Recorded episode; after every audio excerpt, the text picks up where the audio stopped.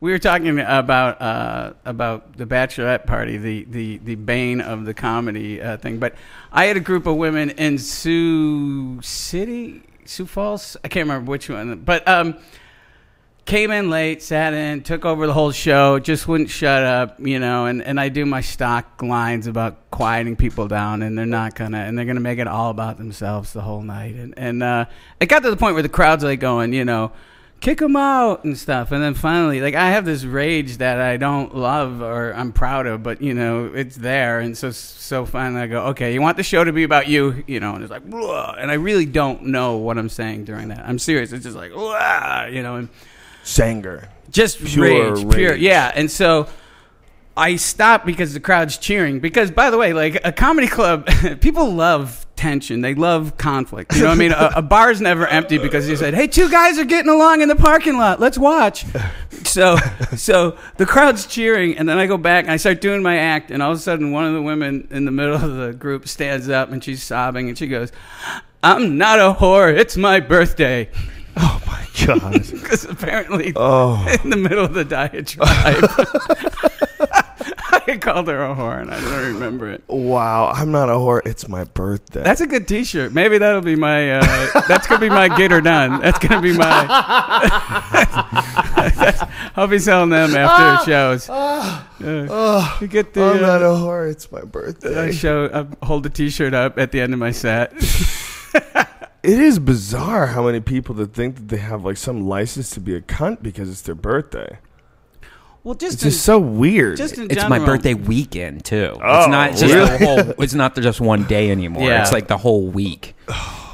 And guys do it also. Like I saw a guy the other day. It was his birthday, and I'm like, "When's your birthday?" I don't want to say who the comic is, and he's just like, "Oh, it was Wednesday." And I'm like, "You're telling everyone to buy you shots. It's Friday. Your birthday was two days ago. You're a grown man. What the fuck is wrong with you?" How weird is it to get super excited a about your birthday, but b about like the days around it? Like the Right. F- your birthday Wow. weekend? What the fuck? I had a birthday Saturday, and uh, that was uh, it's depressing. I, I turned fifty, but everybody always thinks I'm a lot older, right? They always think because I look. I know I know I'm not aging gracefully, but people always think I'm a lot older. But I got on Letterman when I was twenty, Wow. so I've been doing this for a long time. Yeah. Boston. Uh, Boston by way, but I also started like in Syracuse, and then and then and then I moved to Boston when I was like eighteen. You were a part of that that crazy time period of Boston comedy. Boston comedy, like if you look back at all the, the great comedians that came out of that that one town, I mean, Yeah, I it's really mean, incredible. during, like- Steven Wright and Jay Leno and you know, I mean, there's so many guys. Lenny Clarke. There were so many great guys that came out of Boston. when I was there, it was it was Steve Wright and uh, Paula Poundstone, and well, a lot of guys are still there, like Tony V and Barry Crimmins, Kenny well, Barry- Rogerson. Kenny Rogerson, and uh, Mike Donovan, Sweeney. yeah, all those guys. Uh, it was a really, really, really crazy part, uh, but I didn't realize it. That I guess it wasn't that crazy in other cities. It, it must have been, right? I don't know. I mean, I think that was the, I think that spot, your spot in the '80s, was it like it was like early '80s? It's Yeah. like '80. Yeah, that was like the. I think that was like the best spot ever in the country. I don't think there's ever been that many great comedians that came out of one spot. But a lot of them that people don't even know about. But the majority of the comedy clubs at that time in Boston were kind of ran and booked by the comics. So that's Yeah. why. And like if you were derivative of someone else, you would get kind of iced out of the scene and stuff. So you, yeah, you, you're you had a really original group. It was a very Yeah. original group. But it was really insane. I remember being like with uh, I don't know. If, well, he would tell a story like this, but I remember like I don't drink or, or take drugs, and people don't know that because I always seem like I'm, I'm fucked up, anyways. You know, but You don't do anything. no, no, and I haven't since I was 19. Wow. So Yeah, yeah. all those crazy performances that you did, you were completely stone sober. Yeah, yeah. That makes them ever more impressive and frightening at the well, same time. oh, is, but you know what kind of I think it's weird is like people will blame drugs for that stuff, and it's like when you're on drugs, you don't scream and run around. Do you know? I mean, what kind of drugs are you on? Like, ah! you know, what, what makes you do that? You know what I mean? Uh, but yeah, but I think like uh, like really straight people uh, assume that that's what happens when you're on drugs. You know what I mean? Right. That's funny. Yeah, you're like a fake drugged out guy. Yeah, like when, like, like, like when, like when Charlie Sheen was having his manic episodes. Instead of feeling bad for the guy, everybody was like going, oh, he's on drugs. You know, that, that's that's someone who's a, a huge nerd that's never done drugs saying Right. that he's on drugs. You know, it's like when you're on drugs, you don't go, I need a press conference. You know, you're on drugs. You stay in. The, you're in the closet thinking Yeah. black helicopters are flying You're over. hiding under the couch. Yeah, I mean, if you're having bad experiences on drugs, I think that's why people don't think I'm sober either, because I'm not one of these annoying people that thinks people shouldn't be on drugs. You know, I, I, I you know, I'm not against them. I, I just, uh, I blew it. You know, what I mean, but I, I, I feel uncomfortable around people who don't drink or take drugs. That's funny. You know what I mean? Like, Right. well, I think that's part of growing up doing comedy where I did too, or the the life I grew up as a kid. But I I remember being in Boston, and this is when I still did drink and uh, doing drugs. I was doing. Uh, I remember that I'm embarrassed to say I was doing coke because coke is so so douchey. You know what I mean? It's, it's the Axe cologne of drugs. You know, It's like yeah. and and and it was like 4:35 in the morning, maybe even earlier. It was earlier because what we had uh, what we had done is had all the windows at the Ding Ho uh, cardboard boxes, so people so the light couldn't come in, and it's just like all these comics drinking and partying, and it's like the door swings open. What time was it? it, it's what time you mean? The, Yeah. In the day? You mean? Yeah. Yeah. It was like morning because when the door swung open, all the sunlight poured in, and these cops like f- backlit fill the door, and I'm like, wow, I'm I'm going to jail, and then the cops are like, Lenny. Lenny, you fucking prick, how are you? They were- the cops were friends with Lenny Clarke. And they just sat down and started drinking and partying with us. Oh, that's hilarious. I remember, and I was like 18 years old. I go, I'm going to jail. Oh, this is yeah, this is my scene in Blow. Th- yeah, this is the best scene ever. Well, you know what's funny? When I was in Blow, uh, the night before, I, I had some sort of cold and I and I couldn't feel my nose, and I was like, oh, this is what it was like to do coke. You know, I, I, I you know, so I ad libbed the line in this movie. Uh, what was the wig budget on this movie? I, uh, I, I ad libbed the line. Uh, I can't feel my face, which uh, Yes. it was. Uh, it's very. Uh, 150? Fuck me running. 160? Jesus Christ, 170, 180, 100, 187. Where did you get this stuff? Colombia. Oh, uh. Oh, do you mind if I do a line? Yeah, go ahead. Fuck it, let's all do one.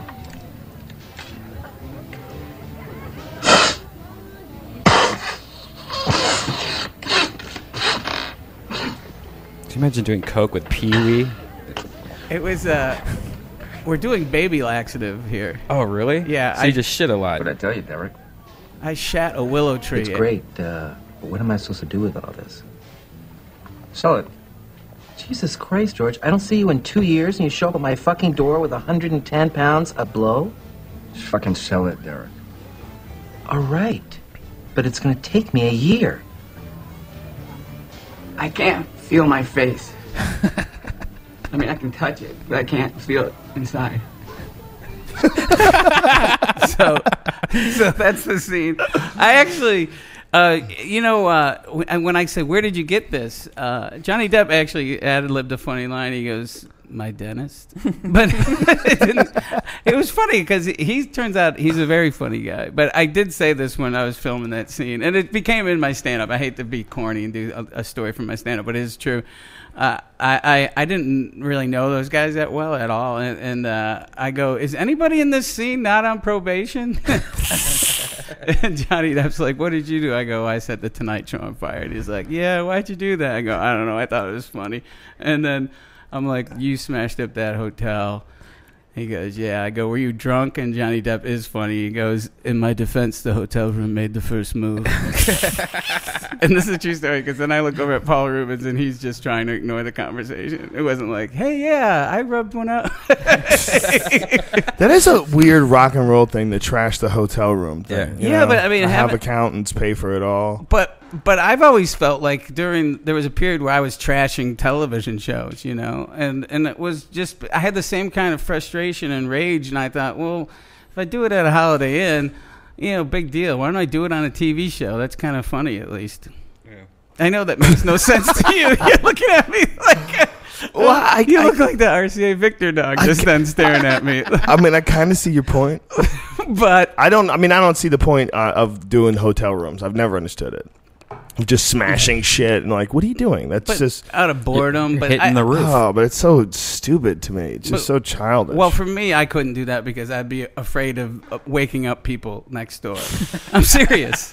Like I have no problems setting the Tonight Show on fire, rude. or or yeah, or smashing up the Arsenio Hall show. But the idea of, of I don't want to put somebody else out. did you you smashed Arsenio Hall shows too? What did you do there? Yeah, way crazier than the Tonight Show. I, Really? yeah, yeah, yeah. Because he got fired, you know, because of uh, they put Chevy Chase on in seventy markets in front of him. So Paramount kind of fucked him over. So uh, I went out and I said. Uh, are you really quitting? Is like the week or two before, and he goes, "Yeah." And I go, "Well, let's not make it easy on them, you know." So I, I spray painted "Paramount sucks" on the backdrop, big letters, and then I uh, I started throwing the couches into the audience, and the crowd was going crazy. Oh, and then I remember I took a television set monitor and, and just threw it, and then put my uh, put my work boots through the back of it Jesus Christ. which is way more expensive than anything I did on the Tonight Show. But yeah, so then they they like tell Arsenio like get him, and so he wrestles me down, and as he's got me on the ground, he goes, "Thank you, man." what? well, because it was because it was such a colossal fuck you. And then like you know a week uh. later, Jay had booked me on the Tonight Show, you know, which because and he, he came in the dressing room and he's like, you know, don't don't smash up too much stuff, you know, because. Because they were hoping that I'd do something fucked up. Now I'm not blaming them. I mean, I was an asshole. but you felt said- like uh, that was a bit of the green light.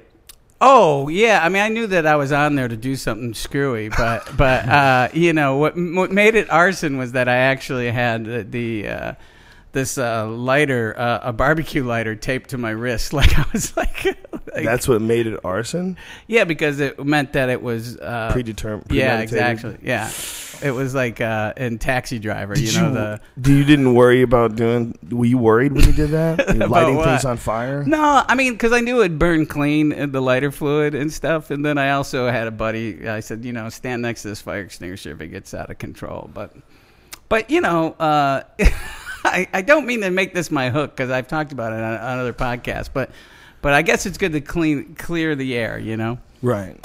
But um, I don't know. People think like I was banned from the Tonight Show, but they had me on immediately right after. And it was, you know, what was weird. What was weird was, see, it is a lot bigger than I always try to make it. I go, oh, it's just a little fire. Jesus Christ. well, that's because I'm squirting lighter fluid right there. why? Why? Why did you do that? I love that. I've, I've listened to the show to get ready, Joe, and this is you're like speechless twice now. You're just looking at why, I just. I mean, I could. I Why? guess you were pissed off. But I mean, I guess you know what it is. You're you're you're you're. Um, I don't know. I mean, you're. I think maybe you're too hippie. You know what I mean? I think it's funny. You know, you're the, the mixed martial artist guy, and and I've got more rage, which is really weird. Uh, it's probably just because I exercise it. So you get I- it I all would've- out. Yeah, I get it all out physically. So you know, what about like on stage? Do you ever snap?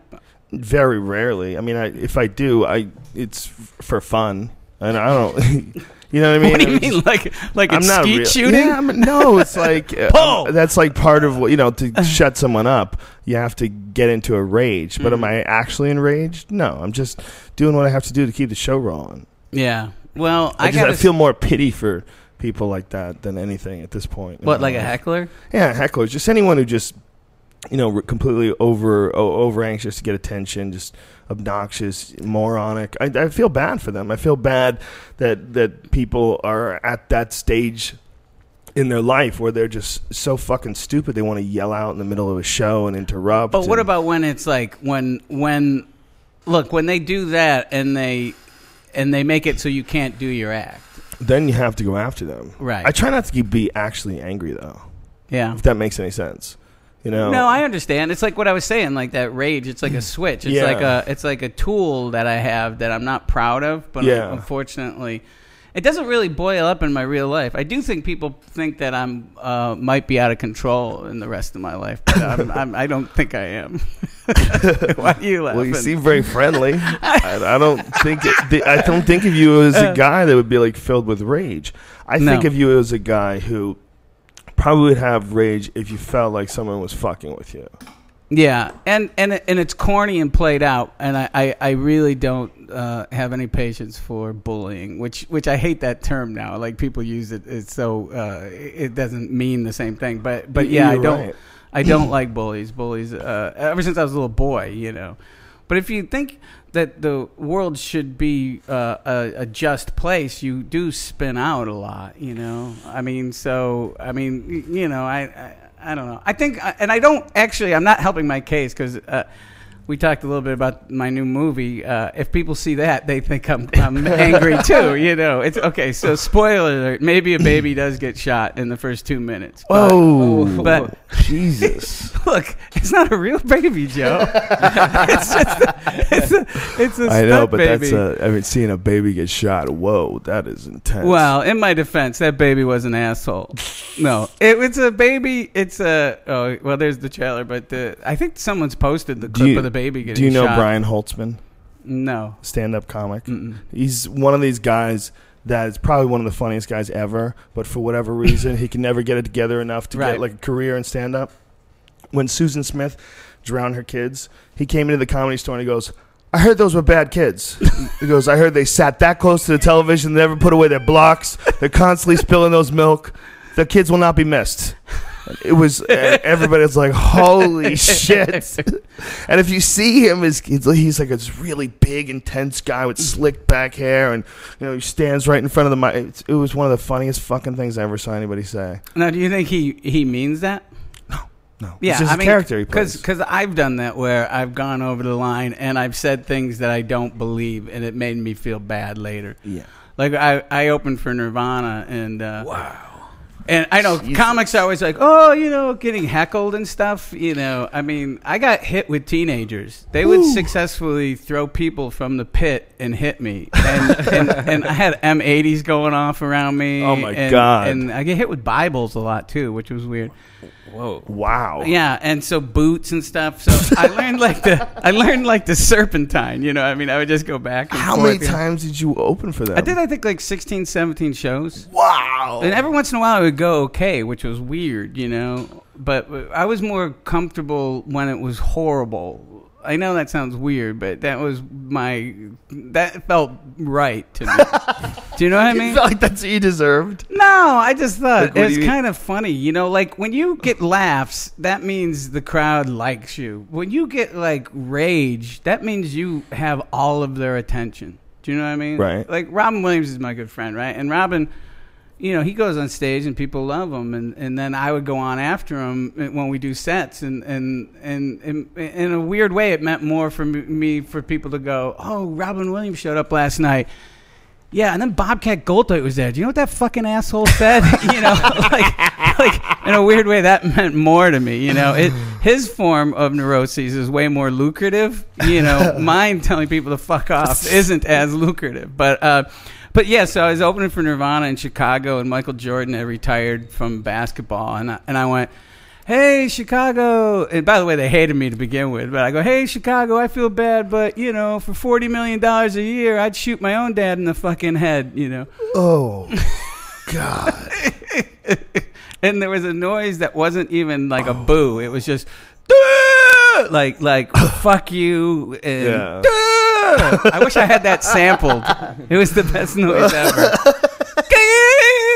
Uh, did And, uh, you? What did you think at that moment when you heard I kind of thought it was funny, you know, but but I did, you know, I don't have a beef with Michael Jordan. I felt bad. I mean, even though because people just because they're super famous doesn't mean they're still not human. So I did. Right. I go, why'd I do that? But you know, so you live and you learn. It's baby steps. But uh, and the only person laughing that night really was I remember walking by Kurt behind the amp, and he goes, "I can't believe you said that." but yeah, I had uh, met uh, Nirvana. I met Kurt uh, before they broke. He was a fan of mine and wanted to interview me, so he interviewed me at a college radio station in Ann Arbor. I know that blows people's minds. It's like finding out that like uh, Jimi Hendrix really loved Buddy Hackett or something. But but but uh, I yeah. bet he did. so I bet he Hey, did. Who man, did? I love that talking duck movie. it blew my mind. Wow. That's pretty fucking cool. so yeah, so I toured in the open form. I repelled a nude from the roof of the Oakland Coliseum on New Year's when the with them because they were playing there, and uh, and uh, yeah, I don't know. Did, are Wow. you, did you meet Courtney? Were you around Courtney a Yeah, a little bit, yeah. Did you see their relationship? Yeah, I mean, the, what I saw actually, I don't have any uh, any good dirt for people. They they seem to like each other. I'm not, you know, I I.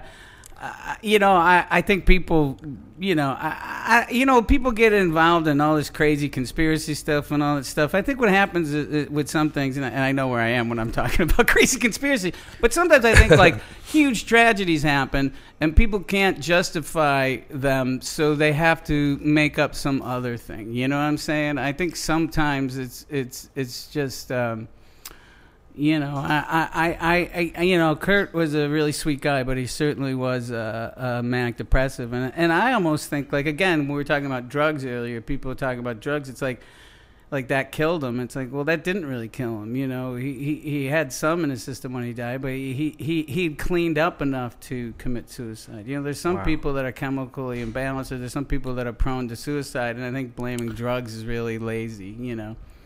Well, it certainly upsets the balance, though, right? I mean, I, I It's had a- weird, guys. I'm 30 years sober, and I'm saying this, but but you I- know, I, I think it's just easy to blame drugs. Uh, well, yeah, I see what you're saying. I mean, it's it's a personal choice, right? I mean, to get to get addicted in the first place. Yeah, but I don't think all addictions. I, I, look, I don't think um, heroin kills. I think running out of heroin kills. So what does heroin do? It just you know, not good, It's- but it's- whatever. Well, I look, the only time I've been high, high in the past 30 years, I had back surgery and I was on Dilaudid. And uh, I tell you what, uh, I, I certainly didn't have any suicidal thoughts that fucking week and a half. what, what was it like? it was beautiful. Was it beautiful? yeah, it was really. I'm not gonna lie. And it's essentially like an opium-like Yeah. experience. Yeah, It's my very- my wife Wow. came home and I was crying watching Lifetime. Oh my god! I've never told this story. Oh my god. and my I'm just God. sobbing, going. I'm watching a Lifetime show. Uh, uh, uh, Markie Post is they're gonna take away her son, and and, uh, and she's like, and my wife goes, "You don't get any more Dilaudid." I was just crying. I was- Oh, that's that sounds awesome. That would have been great Yeah. to videotape. That. yeah, No wonder why people like those fucking pills, man. Th- Is that what Oh. oxycodones are like? Is that the same thing? I don't know. I never did it, but I'm assuming it is. You It's know, all, like, opiates. so- yeah, opiates, right? yeah, yeah, Scared of that shit. Yeah. It's bad times, man. Because it's the it's the it's the the the need and the getting off of them, which are horrible. I've heard. I I I don't know why we're talking so much about drugs today, but it's all right. Do you have any? Did you document your time with uh, Nirvana at all, or with Kurt, or anything like did, at that time? Did, did you have like an No. old video camcorder that you kept around? or- No, I have a I have I have seen a photo of me nude behind him on stage with I have the Onudro wings on. Oh, and, nice. and and I'm naked with a repelling little thing, and then uh, I love the fact, and I also have a hat on. I like that. I don't mind people seeing my dick or my love handles, but not my balding pate. You know, so I've got a hat on, and uh, I will say this: if you're a comedian or a performer and you're going to be nude publicly, give it a tug. You'll you'll thank me later because uh, uh, yeah, it was cold. I really. I really wish I did pull my dick. How many photos are there of that out there? This, surprising, not a ton. You know, What I've year was seen- this? This was uh, was in the mid '90s. I'm guessing, right? Did they have Yeah. even have digital cameras? Oh, now it would have been everybody's phone. Yeah. But still, I mean, it wasn't hot. It was just weird. You know, there was so much mayhem going on stage too. By the way, because it was midnight. You know, and fireworks were going off. It was just like, oh yeah, and there's Bobcat Goldthwait nude walking around like a cherub. I was. We were gonna the, the way that it was set up. The uh, uh, it was mid, you know, New Year's, so they wanted to do an extra thing where there's explosions. And and I remember saying to Kurt, uh, I said, you know, you know, I go, fuck you, man. I'm I'm tired of being your scatter. That was Elvis's chimp, you know. I go, fuck you, man. I don't want to cheer you up, you know. Go call Pauly Shore or something, you know. So uh, when we when we set up the thing about me repelling, the guy took a cold. The stage manager took cold cuts and he built the stage out of the out of the food tray in the back. And he's like, "Okay, here's where Chris is. Here's Dave. Here's Kurt. and Bob's gonna repel in nude. And these M and M's are where the explosives are. and so, and so." I'm I so they go Kurt we'll count we'll tell you when it's midnight you count back from 10 or whatever you know and uh, and okay so so uh, it's midnight and they give him the signal and he looks up and I'm holding my own weight, like rappelling down, but I stop, you know, so he can count. And so I'm giving him the brown eye basically from 150 feet up. he goes, he looks up and he goes, Hey, Oakland, you want to hear a drum solo? and so I can, I barely can hold my own weight. And then finally he just goes, one. and I and I shot down really fast. I had rope burns on my ass and stomach, and I landed right behind him. Bam! And then uh, I, I came down so fast he actually didn't see it. And then he like he looks up and he's like, "Pauly, Pauly." and so and so then I ducked behind this amp looking for uh, uh, cover because they were supposed to be my clothes were supposed to be there, but someone had taken them as a joke, you know. and so I just kind of had to stand in the middle of the stage because everywhere there was bombs going off. I learned this: if you're nude at midnight, you don't get a kiss. Like everywhere I went, people were like, like, like, whoa, nude guy walking around, a little weird, you know. So yeah, so uh, again, all this is in sobriety. Wow. That's hilarious. No one would have assumed. I would always. I always thought you definitely were a, at least a weed guy.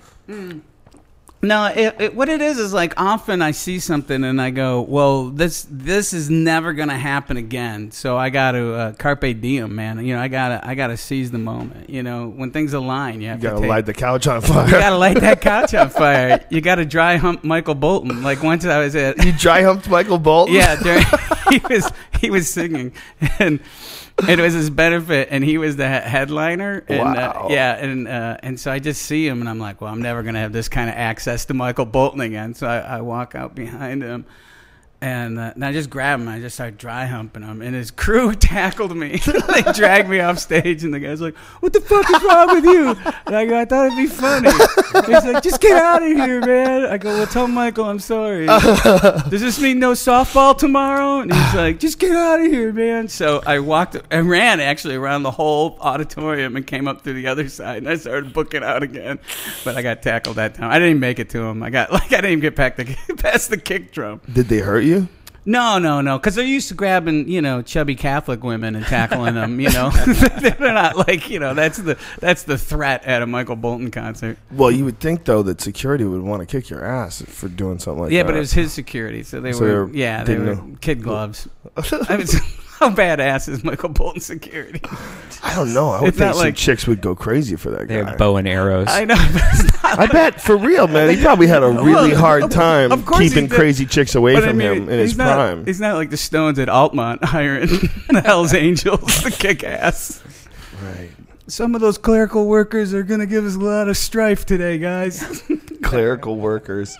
Yeah, he represents like he's the singing version of those really uh, great looking guys that are like paintings on the cover of those really stupid romance books. The books. romance novels. Yeah, with the guy has flowing long yeah, hair. Fabio and- kind of yeah, thing. exactly. The Fabio kind of guy. I see it's like, Fabio it's a lot. woman. It's a man woman hybrid thing. You know, with the long hair like that. I mean, you see what they're doing? Right. I mean, why, what men do you know that have like open chested shirts and they have long flowing hair like uh, that? That's a ridiculous. You're yeah, that's partly a woman. Yeah. like they that's what they're looking for. They're looking for some weird amalgamation of man and woman. The the uber romantic that doesn't exist in in actual men. But is that guy going to have sex with the woman? Do you know Eventually. what I'm saying? When but she wants it, on but her terms. Oh, okay. it's not like a pirate. it's just like No, no, no. A- He's a super romantic. It's like he just guy. lives only for her. See, this what that's is why this Twilight thing worked.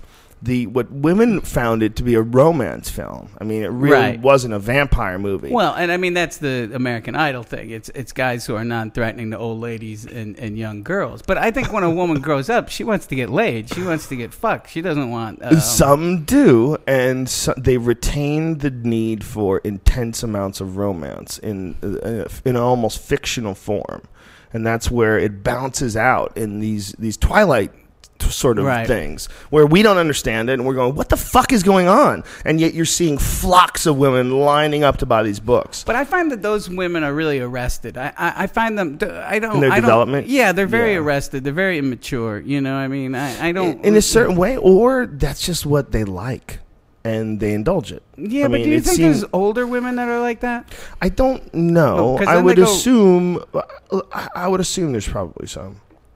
I don't know. I Must. like. I want to know be. the uh, the ages on that. So you, what you're thinking is that as they get wiser and older, that seems more and more ridiculous. And they Yeah, should- the idea of running off and, and with some pirate and I don't think that with they. sexy hair. I don't think it's that they really want to do that. You know, I, I don't think it's like they would really run off with the vampire. They love reading the story about the woman who runs off with the vampire. but all that vamp- she's the one for him.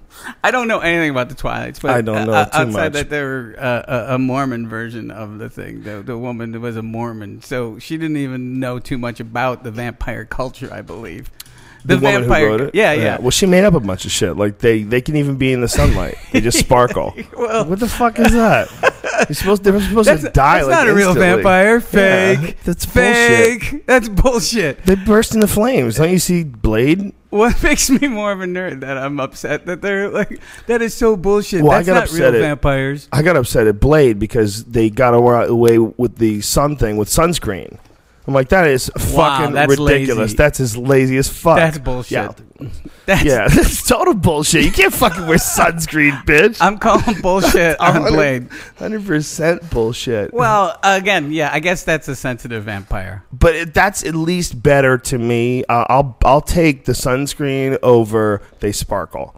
Like you can't just reinvent the vampire. You can't. I guess just- you can. I mean, but no, but, you but can't. That's ridiculous. but I mean, there's uh, you know, I mean, what universe do they really exist in, anyways? you know, I I uh, I would not know anything about what would make a lucrative story. I think they should just.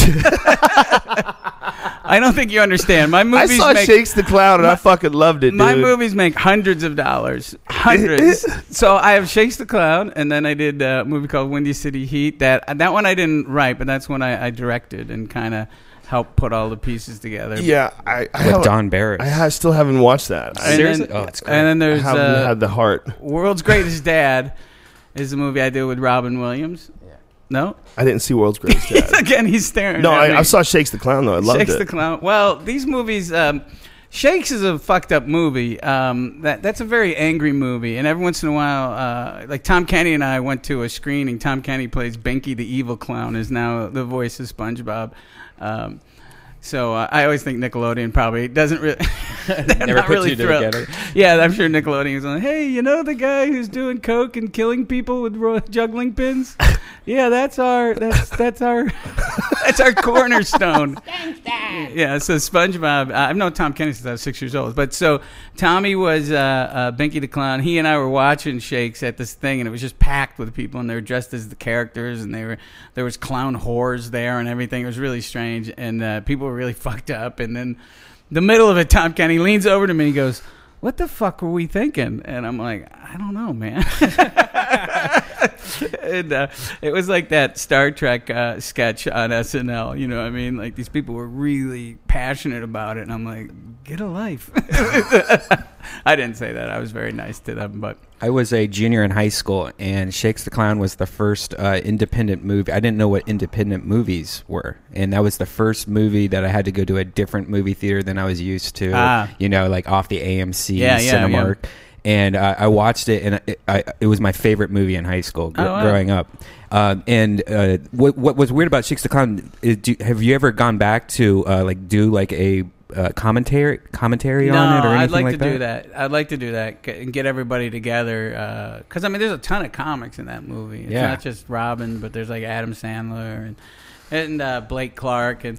I, I might do that, like get like a case of beer and get us all together. And, Uh, do it as a podcast. If you ever want to use a studio to do Oh. a podcast, you can always use Squad. And There we go. And then, how many people would actually sync it up, though? I think a lot of people we do we do it a lot of times with uh, like UFCs and like TV shows and stuff like that. But I think uh, like a lot of these movies would be great to just go back and revisit as some kind of You know, yeah, and you know really what? That would be movie. a cool um, video to release online of you doing that, and I Yeah. bet it would really pump up the DVD sales. Mm-hmm. Well, Shakes, uh, I I don't have a problem revisiting it. I I try. I'm wondering if I'll remember many of the stories. Uh, but I, I do remember I ended up on the Today Show with a real clown debating the program. Oh, no. Yeah, because clowns were protesting it. They were mad. Yeah, yeah, yeah. and so I just bait the guy before we go on. I was like, "What's your name?" And he's like, "I'm Bamboozle." I'm like, "No, dude, what's your real name?" He's like, "I'm in my clown attire, so call me by my clown name." And I'm like, oh, "Okay, Bamboozle, I'm gonna rip you a new one when we get out there." So we get on TV, and Katie Couric says this was her worst interview ever. So we get on TV, and she's like going. Yeah, the clown's like clowns do a lot of good for a lot of good causes, and Bobcat's film portrays them in a negative light. Good. And I go, nobody thinks you're funny. The only reason you perform in hospitals because that's one place a kid can't get up and run away from you. And then uh, Katie Couric's like, "Would you please be serious?" I was like, "No, you're interviewing me and a clown." so Would you please be serious about this very important issue of clown clowns? abuse, a clown clown abuse. So so I like the fact that my dad actually uh, was always like saying, "What did you do to Katie Couric?" Because she says you were the worst interview. Like she had he had her back, not mine. How could that be the worst interview? If that's the worst interview you've ever had, Yeah, really? I know. And this was someone who at the time was probably interviewing the Backstreet Boys and stuff. But so me, because I came out in character, was the worst thing she had ever seen. The worst thing ever. He ruined my month. well, because I also It was my birthday month. I think because I also she wasn't familiar with me, and I think I sucker punched her because I think she met me, and I was like, "Oh hi," and then I came out and I was like, Oh, you know. I see. Yeah, yeah, yeah.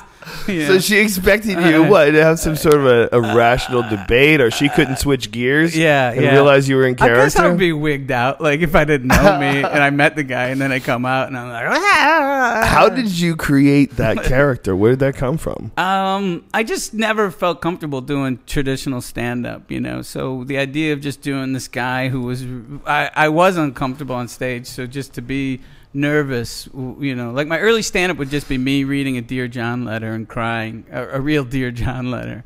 And then, because they go, hey, please welcome comedian Bobcat Goldthwait. And, uh, and then I go, and, and you want to hear jokes, you know, I'd be sobbing and it'd be like, two guys walk into a bar. I'd read the letter and and and they go, my wife is so fat. You know, how fat is she?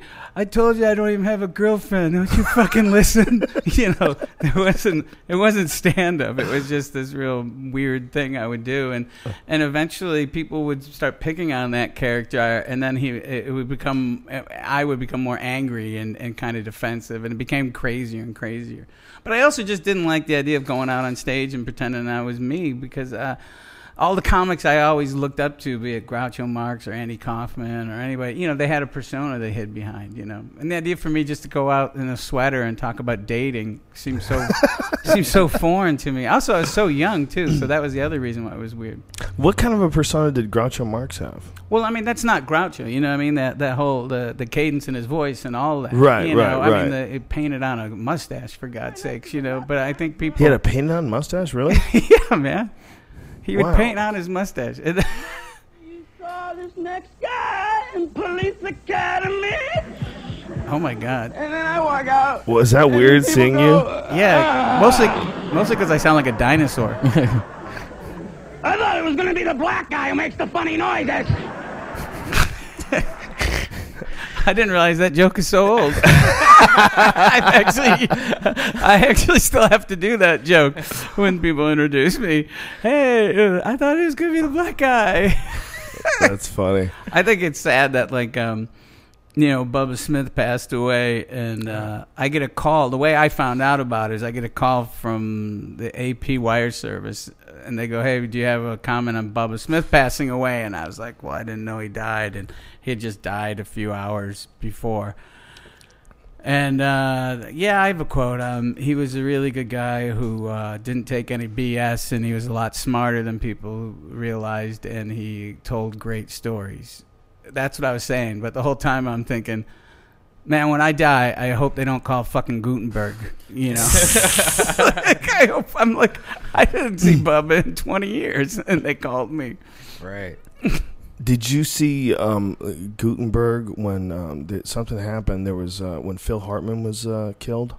Guttenberg like dressed up in like a suit and a tie and went down to talk to the reporters and sort of represent celebrities and to ask for privacy. It was one of the weirdest fucking things I've ever seen.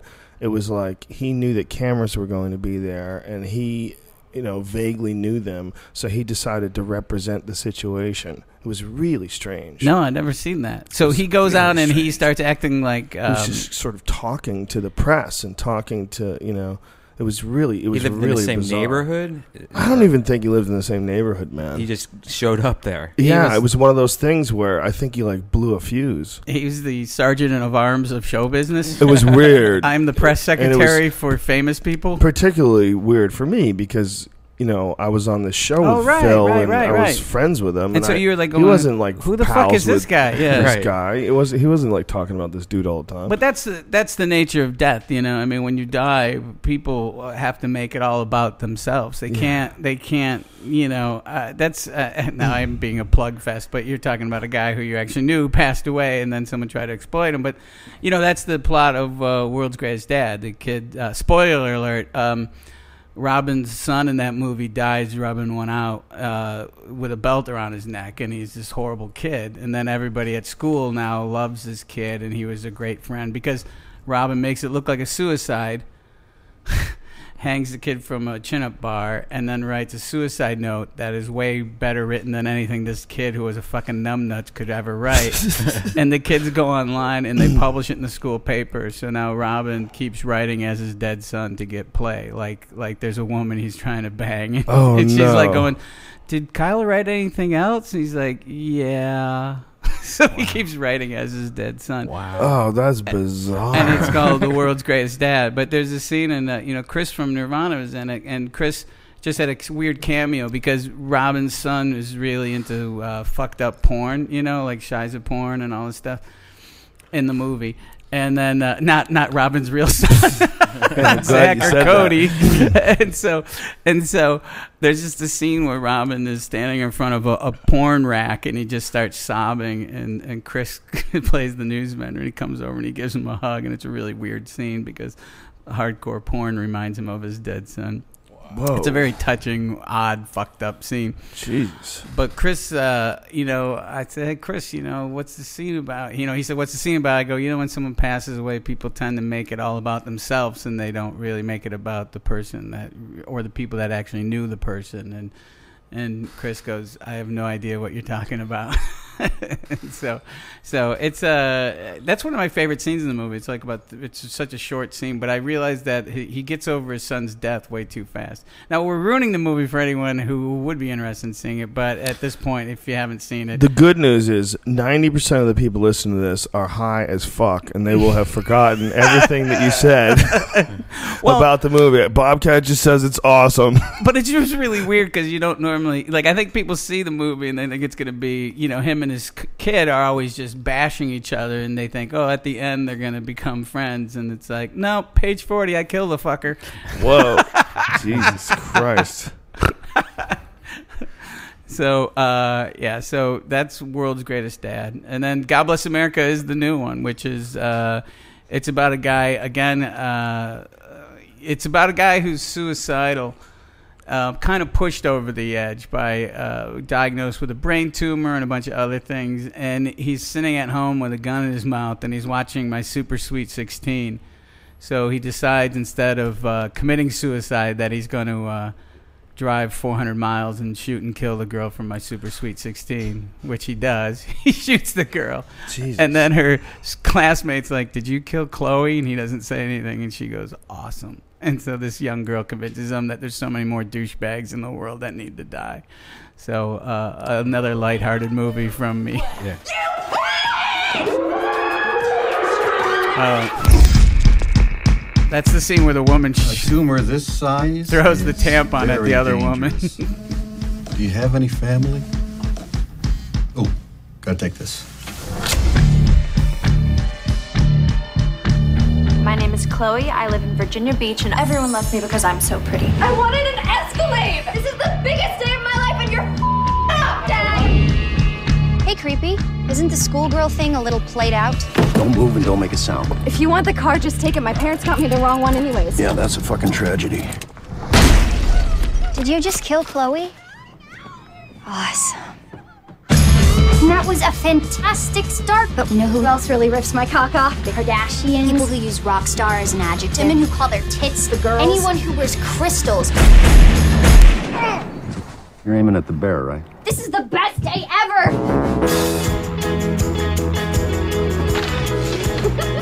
Frank, don't. Let me.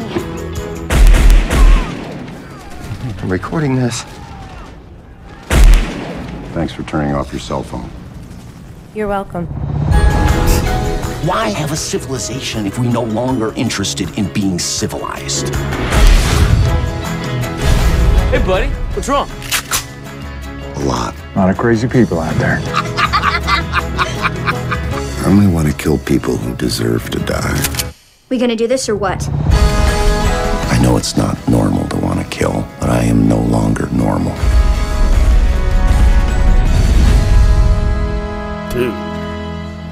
gotta take both those spots? Yeah. Fuck you. Fuck you. So awesome. Got a lot of rage inside you, sir. I do not. I do not. I like to say that movie is a very violent movie about kindness. That's how I describe it. Because all Frank wants is people to act right, you know. And and the movie came about when I kept seeing people acting really insane, you know, like at these uh, town hall meetings where people were shouting down people. And and you know, I remember seeing a, a Tea Party sign. It's kind of a popular one. It says "We came unarmed this time," and I was like, "Well, that's really crazy, man. You know, that's This really time. yeah." And I was like, "Okay, I see you're crazy, and I raise you're crazy."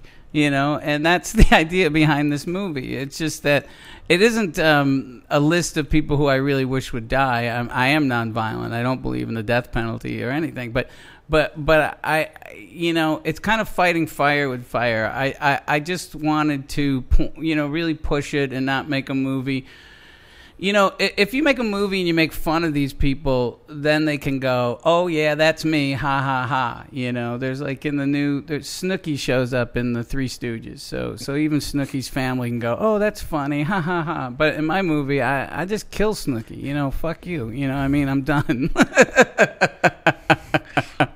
I keep wigging out Joe so hard. no, it's it's not. It's uh, I'm just trying to. I mean, I wrap don't kill wrap them. my head around it. I don't kill them for real. I mean, I it's know, comedy, understand. but I just don't feel comfortable say, making it. You know, we're we've really, you know, I, I my, my point is is is what is the why do we have all these distractions? Do you know what I'm saying? And and um, I'm not against reality television show. I'm not against all this stuff. But what I'm saying is we're not really going to come to any solutions when we spend all of our time name calling and bashing each other. Now, people will go, "Well, your movie is very, you know, slanted to the left," and it's like, yeah, I, I- think the left has a lot of problems, but I do believe the right is way nastier. And it was kind of like me saying, "All right, this might be funny. A, a, a liberal with a brain tumor and a gun." I hate the idea of the left and the right. I really do. I think. Yeah, uh, because it doesn't come up with any solutions. Well, not only that, it's just this idea that there's only two ideologies. Right. It's so stupid. Everyone's a combination of both for yeah, the most and part. you have to be. O- Yeah. Or but but people choose not to be. People just say, "I've decided that I am this ideology." And so all my decisions are made up for me, and I don't have to make my own opinion on certain things. And Yeah. and and um, and and you know, uh, an example would be like I agree with uh, Bill O'Reilly on the death, death penalty. He's against it. he and I can never come together because he is too busy making his living, just you know, uh, fanning flames. And, Why is he against the death penalty? I, I'm sure for him it has to do with his Catholicism. You know, that's my guess. I don't know why, but But yet he's pro-war. yeah. Well, yeah. Well, uh, also, uh, yeah. Well, Catholicism as an adult is fascinating. I mean, it's one thing if you're stuck in it as a child, but as as you you get older. Did you grow up Catholic? Yeah, I went to Catholic school. I went to Catholic school too. Did you go for one year? Only went one. Oh, year. one year. Yeah, it was horrible. It was ridiculous. it, it fixed me. It was a very trauma for me. It was a very traumatic time. Uh, my parents were getting divorced, and uh, my my dad like would hit my mom, and there was a lot of crazy shit. And we were living with my grandmother at the time, That's when I started going to Catholic school, and it was so it was a it was a, a, a trying time in my life, and I remember being really excited that I was going to go to Catholic school because I was really excited about doing the right thing and about following the Bible, and that's how you live a happy life. Like I really like thought Right. the reason why this was going on in my house was all fucked up because everybody wasn't down with God. They weren't doing the right thing. So this one cunt of a nun, Sister Mary Josephine, completely cured me.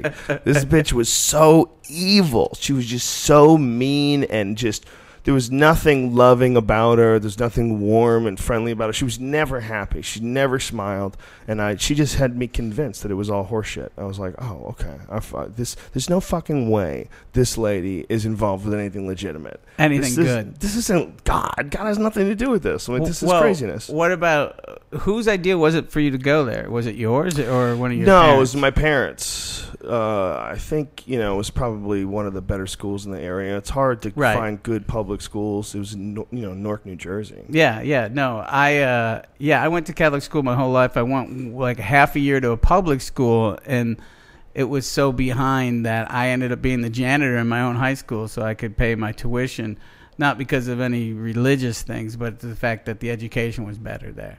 Wow. So I, I you know, it's kind of funny when you, I didn't have any stigma about being the janitor at the high school. I mean, I still, oddly enough, I was like the homecoming king too. So you you while while you were going to school there, you were also the janitor. I was it the didn't guy have that a was- stigma. Why I- would it have a stigma though? I was well. I mean, you know, it's not like being the the captain of the football team, being the guy dragging out the empty milk carton bags. You know. Right, but at least you were industrious enough to figure out how to get a job. Yeah. No, I didn't. I mean, I didn't think anything was embarrassing about it. It was only till later on, as an adult, I would tell that story, and people would go, "Wow," you know. Yeah, there's something about being a janitor that's uh, particularly humbling for people. You know, just the word janitor. You're a, you're a guy who's essentially you clean things up. That's it. I I don't know why it didn't bother me. I don't know why. It just seemed like it made sense to me. If I was, Shouldn't. if I was a janitor, that meant I could go to the school. Right. well, it's just it's not impressive. That's why it bothers people. You know, who uh, want to impress you with what they do. you know? right. But then I started doing stand up when I was like 15, 16 years old. So when I was in high school, Tom Kenny and I were doing stand up. Wow, where were you doing it? Like at gong shows and things like that, open mic nights. Uh, Barry Crimmins, who was one of the Boston comedy Sure. guys, uh, he had an open mic that was in Syracuse, outside of Syracuse at the time. We would do that every week. And we were teenagers and we had fake IDs to get into the clubs and stuff. Holy shit! So what? What? How old did you have to be? Well, 18, but then when I moved to Boston, it was 19. So I used my brother's Jimmy's ID to go do stand-up comedy. So sometimes like I'd be in Worcester and bomb and and but I'd be as Jim Goldthwait because I had to use my brother's ID. Wow, wow, that's fucking awesome, man.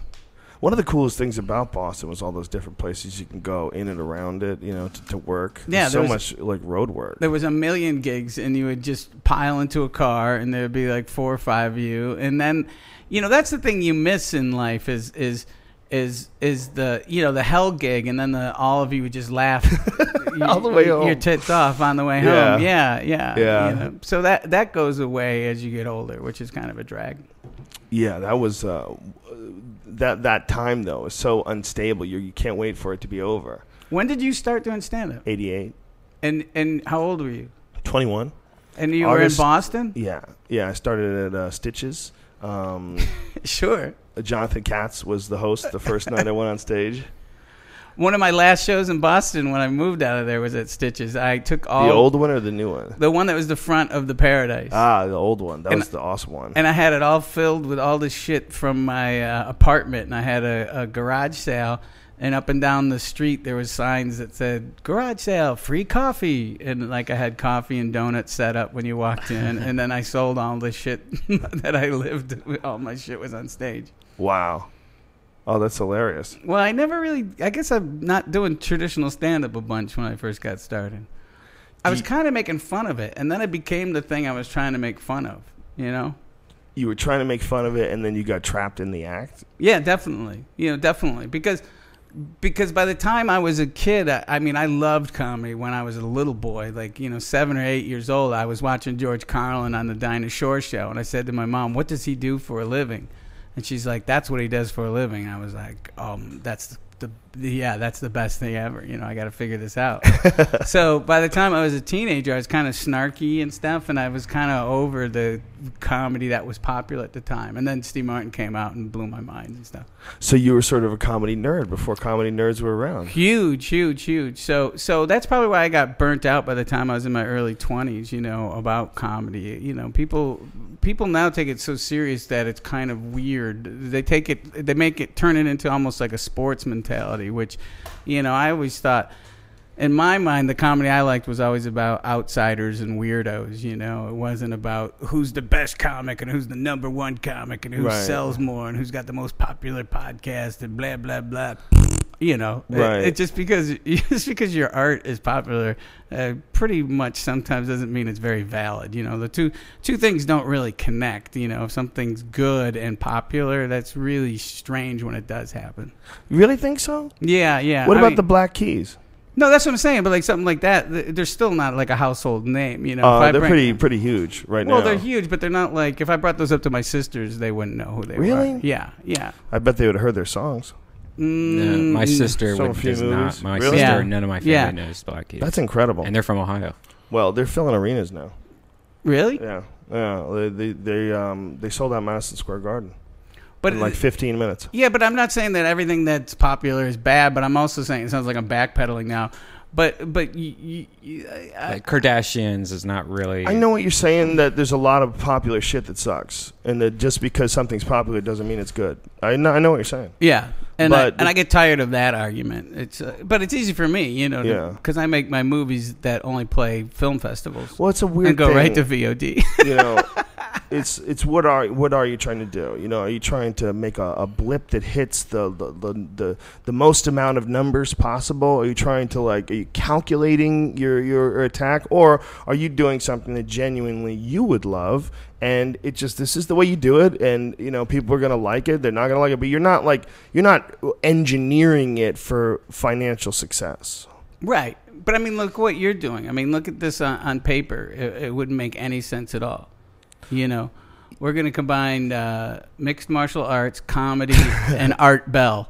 and it's going to be popular. There's no fucking way. Well, as a comedian, but you- comedian slash cage fighting commentator, that doesn't that doesn't seem to work. You know, yeah, that's what I'm saying. shouldn't work. I actually say think it's funny. It's like I, I owe you an apology and you don't even know it. Like I, I had uh, until I started listening to your show, I had some baggage with you just because. Uh, and and why it's really unfair of me to have it was I had a preconceived notion of you from from what you did on television, and and I'm like, anybody should cut anyone some fucking slack, it's the dude from Police Academy. Do you know what I mean? Like I was, Right, right, like I had this ego thing going. What's he doing? Stand up? You know what I mean? Which Right. is like, oh, you're the fucking purist, Zed. Oh, that's funny. You're the dude from Hot to Trot, and you're gonna blow the guy from from Fear Factor. It's, it's a natural thing, though, if you have any personal angst, to sort of like look for different little weak spots. Yeah, but the- that's not cool, man. It's not cool, but it's a natural thing. But I, there's, I, I, I don't, I didn't owe you an apology because I never went anywhere and said that openly. But you know what I mean? Right. I, I would completely understand it.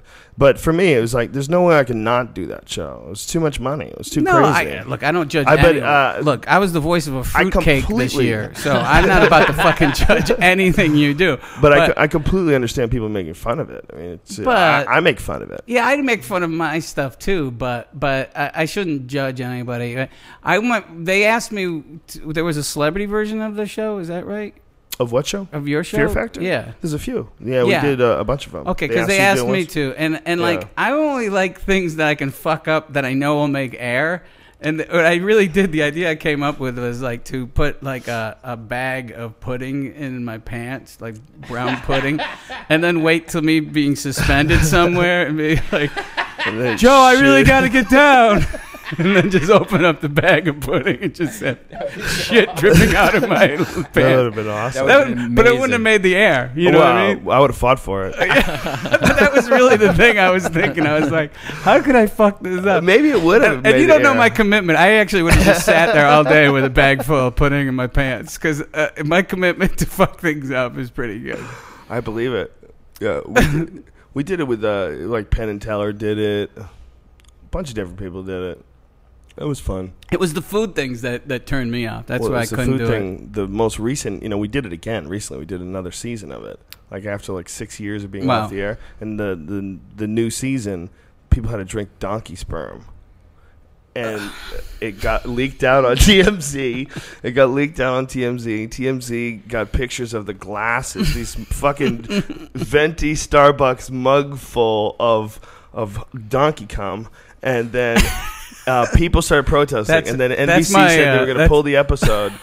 And so, and then NBC pulled the episode, and they just canceled the show. They're like, "That's it." Wow. That's my Finito. uh, that's my morning radio show moniker, Donkey Cum. Donkey Cum. That is Donkey really? Cum and Dave.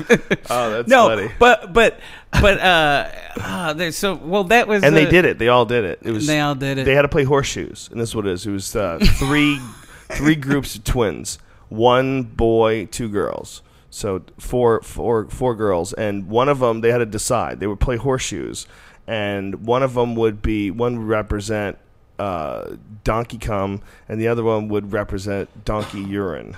Which is uh, was actually cow's urine, I think it was. Which is way Oh, fake. the urine is way easier to swallow. Once you get past the fact that it's urine and just throw it down, it's really not that big a deal. It's actually you, you can get away with it, and they boil it. They make sure it's sterile. But the, it's just so ridiculous. Um, but the other person would have to drink the cum, so they they would play uh, horseshoes, and everyone landed on the same thing. They all wound up drinking twenty four ounces. And you can't believe Ugh. they're really going to do it. You can't believe they're really going to do it. They lay it out in the glasses. These people drink it. I mean, it's really crazy to watch because there's essentially cum all over their face because they're not. It's not going down clean. So mm. cum is dripping down their cheeks. Cum is on their clothes. And I'm like, for real, this is my job. This Did is they- this is a job. and so it. Uh, I was telling them that this is ridiculous. I was like, you can't. This is never going to air. It's never going to be on And they're like, television. NBC's giving us the green light. They they approved this episode. They approved the you know the, they got through standards and practices. Like really, really? What time was that going to be Whoa. on? Like regular time, eight o'clock. And so did they actually? Uh, s- they actually did they say it was uh, not uh, what word am I looking for? Not purified, uh, sterilized. Well, donkey cum is sterile because donkeys are hybrids. See, horse cum is the reason. This is how Fear Factor would work. Say if we found some people were eating something in some other culture, like balut, which is like this chicken embryo or duck embryo Right. that that they love in the Philippines. In America, it's like, what the fuck is that? Oh, it's disgusting. In their country, it's it's normal. So we have to just find something that's fucked up in other countries that people eat because they're starving, and we get people to eat it. So in New Zealand, some crazy assholes decided to start selling shots of horse semen at bars. So people get fucked up. You have a few tequilas, like, let's do a whole shot, mate. Let's do a whole shot. And you're doing Yeah, it's like Red Bull. Yeah. it's, it's like natural Red Bull, supposedly. Supposedly what- gives you like a little energy. I think the energy is just like I just swallowed some fucking Yeah, sperm. right. It's what exciting. The fuck am I doing? Your heart's beating faster. You're just like holy shit. It feels like drugs. So the the because of that, the producers extrapolated. Oh well, then we'll make people drink a big gulp full of donkey jizz, and they got donkey jizz because it's cheaper. Sure. Because it's useless. It doesn't really make donkeys. Oh, I got you. Because they're sterile. Because they're shooting blanks. Yeah, and the way they get them is they they use a cattle prod. They stick it up the donkey's ass, Mm. and it you know. So Rusty tromboning the. Tr- yeah, exactly. come. Tri- triggers his his area, And then he it just blasts, and then they just gather it all up and sell it to Fear Factor. Wow. And now you said you tasted it just because you wanted to taste it. just Well, I, I ate some some no. Wait, what? I ate some cooked. Com- no, Wait, what are you talking about? I'm just kidding. No, I'm sorry. Jesus Christ! He made I'm it like on- trying to. he made it I'm trying to come up with a way that it's better. no, Well, no, no. no, The man. cum I ate was totally cooked. No, it It's was an omelet. It was Don't frosting. worry. Yeah, I was watching Anthony Bourdain's show, and he was at a Mm. sushi restaurant where they were serving cum. They they serve uh, sperm sacks, and they they're, they're eating the sperm sacks and the sperm. And they're Oh. eating, and they're like, "Oh, this is some good sperm." Ugh. Well, you were talking about uh, sterilized. My my wife was uh, uh, worked on Jackass Two, where they did drink the. Remember the Oh, yeah. there's the horse sperm, I believe, Ugh. Chris Pontius, I think. But but there's a scene where she's gluing pubes on a guy's face. I don't know if you saw that movie. Did you see it? No, no, I didn't Yeah. see You didn't see Jackass 2? No. Oh, it's the best one. So Those she- good movies give me anxiety. So she's she's gluing pubes on the guy's face. it's, it's as a fake beard, but he thinks it's he thinks it's real hair or whatever. But um, they asked. They said, "Did you did you sterilize this?" And she's like, "Oh yeah, yeah." like, how are you going to sterilize pubes? Just conditioner. Because like all the guys in the uh, you know all the jackass guys had had shaved their pubes, and then. uh, I mean, there was a longer gag going on, but the guy didn't know that they, were, they gave him a pube beard. But uh, what that, would he expect? I love that. Look- That look where he's at. That's my gal. You know, just. Uh, but but um, this funny story was uh, after that I was at a screening and um, and I know Billy Crystal over the years and and uh, he comes up and goes, "Oh, I just saw that Jackass too. You know, oh my God, they're they're gluing pubes on a guy's face." And I go, "Oh yeah, that's that's my wife. That's that's that's that's that's, that's the old girl."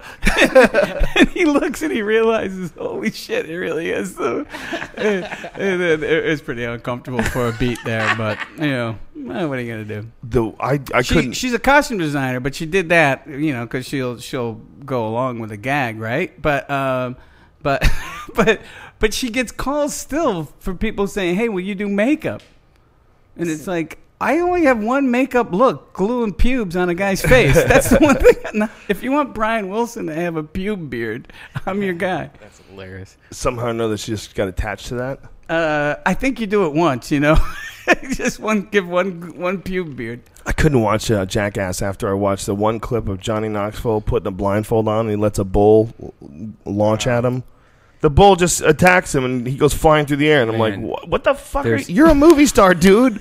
What are you doing? There's so much more to those movies other than that. You'd love I those movies. can't. You would be. I can't, really- I can't watch it. It's too yeah, but crazy. but you play clips that are way more uh, Sometimes. uh, offensive But- th- or shocking than that. what on the show? You mean? Yeah, on your show. If we do it, it's you know not for the whole show. You know, Jackass no, I is mean like an this hour. show. I know This- Jackass is like an hour and a half of guys getting fucking hit in the nuts with shotgun blasts. It's like I can't watch it all. It's too crazy. It- it's too, you're too sensitive.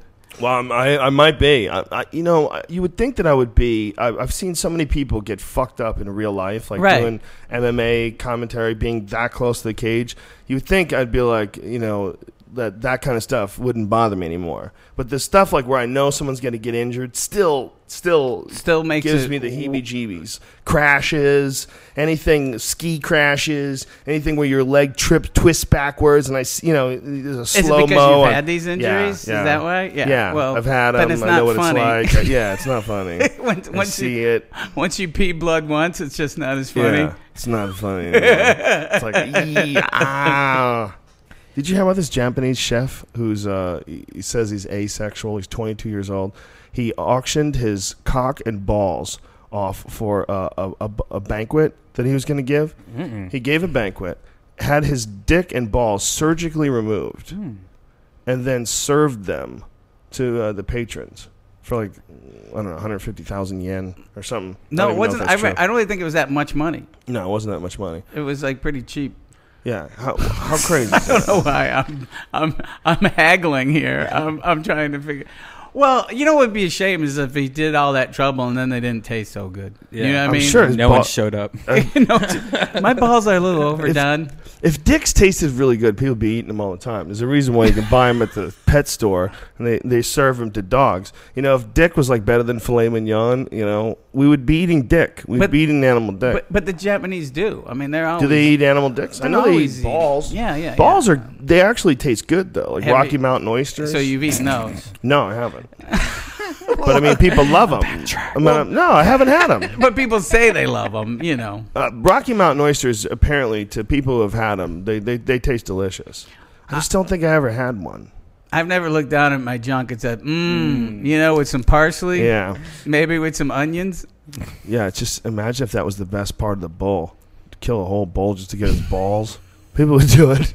Bull bulls were like the cavi- bull balls were the caviar of the, the animal kingdom. Now, do you do you? Uh, yeah, I don't. wh- How did we end up talking about eating balls? Probably we got on a fear factor subject. Oh, sorry, that's Somehow my, or my another. bad. Cum. then. That's what it was. Jizz. The people had to drink cum. That's what. That's what killed the second season. You mean the new season? The, the newest. The Yeah. second version. Now, were you bummed out that it got killed? no, or- I was happy. You were like, yeah, I was "Phew." happy. Yeah, I, That's I like dodged a bullet. I could have been doing that show again for another six years. because they they're doing a reboot of Police Academy. Are they really? Yeah. Are you going to do it? No, no, they I, they're not even going to ask me. But I, I said that I go, yeah, they're going to reboot it like um like how they did uh uh Twenty One Jump Street. They're going to make it a comedy. Oh, sexy and cool. yeah, they're gonna, they're, gonna, they're gonna make it a comedy this time. Oh, that's- no, I think I annoyed the producers so much that they wouldn't actually have me back in Police Academy. Really? Why? Because I was kind of a dick when we made those movies. I mean, I wasn't like uh, it. It wasn't like I was an asshole, but I was also I wasn't like going, "Hey, this is really great what we're doing." Do you know what I mean? Like I, I Right. You know, I, I had a sense of humor about it. I didn't really think, "Oh, this is the you know the finest moments in cinema." You know, so uh, because of that, I was uh, considered a pain in the ass. That and sometimes I would say. Hey, how about at the beginning of the movie we have these bad guys that at the end we could catch, and the producer get really mad, like, "Oh, "What are you trying to do?" You know, they get mad at me for trying to. I was trying to suggest a plot. like, I just thought maybe if, all right, Did you try to change the tone of the movie? no, make them grittier. This time Did it's going to be realistic. Did you ever come to them and go, "Listen, man, we got to do something to mix this up"? This is bullshit. Zed wouldn't say this. Zed is from the streets, man. A friend of mine is a, a director, and uh, she's a very reasonable person. And uh, she uh, was telling me some great stories about working with actors that would come to them and say, "I think my character should be in a bikini in this scene." Oh. You know, like for no reason. Like this is a mother. She's a mother of four. Yeah. And she's gonna answer the door in a bikini. You know, and she has a really like young haircut. I'm thinking like shaved in the sides. Like, bitch, you're 50. What the fuck are you talking about? Like, they want to like completely rework. All of a sudden, they're creative. You know, they take a Xanax or whatever the fuck they're on. Yeah, they- no, I would have. Uh, I I remember uh, the guy who played uh, Peppy the clown in uh, Shakes, and he would just just before the scene, just before we say action, we go. I was like, Bobcat, um, I think my character would have a schnauzer. I'm like, what the? F- like, where am I gonna go to the fucking schnauzer store? Oh yeah, all right, sure. I'll go get you a trained schnauzer. Let's just uh, do the scene the way it's written. Yeah, the people there. There are certain actors that when they go onto a movie, you, you sort of assume that they're going to rewrite things, right? And Right. There's certain actors that have that kind of Yeah, but you blanche. but you kind of you know you hope folks are on the same page so so when they're when they're rewriting or changing stuff it's in a similar tone and it's about the story and it's making it better you know Right, but when you have an actor doing that, doesn't that thing get weird? So far I've, I've only i think I, uh, you know everybody i work with are friends of mine and they're always people that are on the same page you know That's the best. If you can just work with a group of your friends on a on a regular basis. Yeah, I mean, I really do think that like people thought like, oh, you work with Robin Williams, you know, that he was going to be spinning out, you know, doing his improvs and stuff, and it was more like you know he knew this guy, and any ad libs or any changes were really valid, you know. Uh, they were his suggestions, you know. I think people confuse Robin's stand up with his acting. Yeah, know? and and you know, Robin's obviously- interesting. He takes acting really serious. Like I think he actually thinks of himself as an actor first, you know, because he went to Juilliard and stuff like that. You know, he's a he's a he's a he's one of the best actors in the world. I yeah, mean- I agree. I think as an actor, I think he's amazing. I think I think he's better as an actor than he even is as a stand up. I think he's just incredible. Well, I- I think- photo booth movie. What was that? Yeah, One Hour called? Photo, One Hour yeah, photo. yeah. He's uh, he's incredible. Well, you should you should check out the the movie he and I made. I would love It's, to. It's uh he's you know it was funny because like before we started to work on it, I was like, is he gonna listen to me? You know, am I gonna say Right. Let's do this one, just do it kind of mellow, and uh, or is he gonna say? Uh, you were in Hot to Trot, and I have an Oscar, so we're gonna do it my way. But that's not. He never pulled any shit like that. He was. Uh, he was. You know, we, we hope to keep making movies. We'll, we'll probably do another movie together. Do you feel free from Police Academy? No, I mean I know when I die, the there'll be a photo of me in a police uniform. you know, I mean, there's no way around it. You know, I, I, I, you know, you know, it's there's no way around it. But you know, if people remember me at all, it'll be that way. Yeah. Did you ever have regrets? Um. Yeah. Always. You know. But but I don't. I don't. It just took me almost. It's taken me almost, you know, 25, 30 years to get where I am now. And now I make these small little movies. I do stand up, so, you know, to pay my rent. and uh, I'm really happy. So all the things that I would file under regrets actually helped me get to where I am. You know. When you're doing stand up, do you ever uh, are, are you doing it as you? Are you doing it as your character? No, it's me now. It's me. know, I think if I 100%? Yeah, and I think like if I did do the persona in some of the markets, it would be more uh, helpful.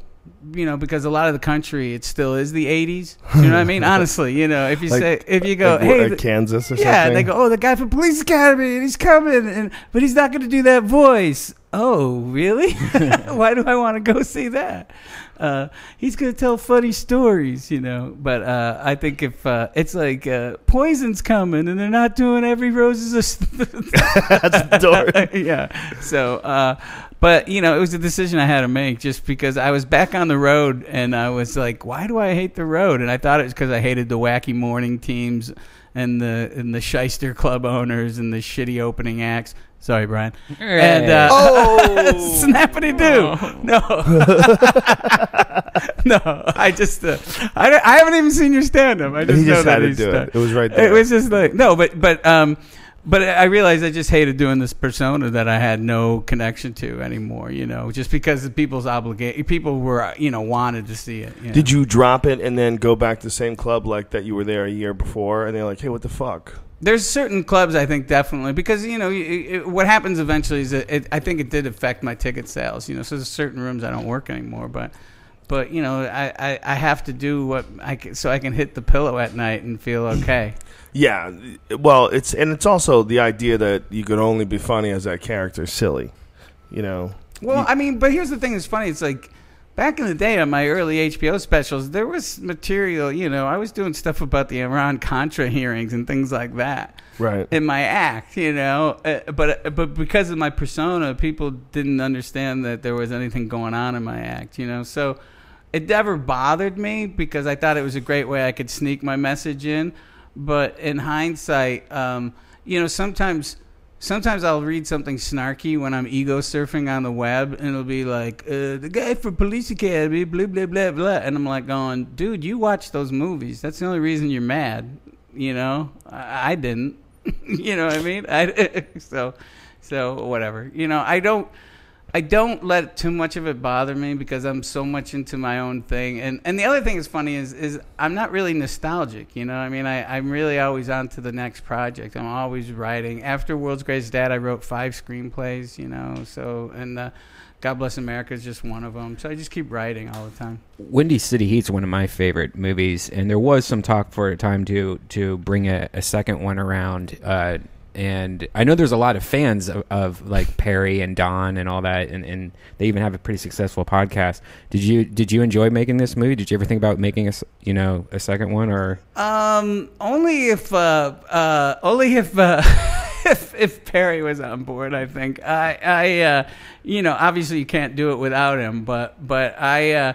The, the the idea of doing another one, you know, maybe I, I don't rule it out. You know, it is. I do think it's it's uh, it's it's probably the funniest thing I've ever been involved in. Yeah. Uh, that's for sure. It had to. You had such a great uh, cast. Oh, Did you have anything? Any of the? Are these a lot of your friends? Like Dan Dane Cook was in it. Did you just do comedy, stand the up with him? Or? No, the, the, it's a combination of a bunch of different, uh, uh, a bunch of different uh, comedians and their friends and and uh, and actors and stuff. Roman Polanski film.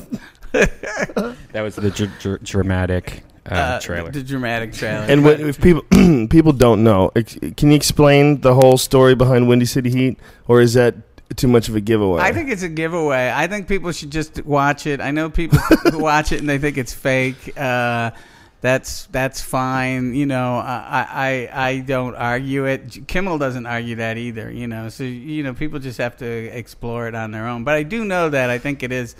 Uh, it, it's clearly I think the funniest thing I've been involved in. really. Oh yeah, yeah, yeah. yeah. See, a lot of people Like- don't know. it's Like, I guess this is Perry on the left, and it's Don Barris in the middle.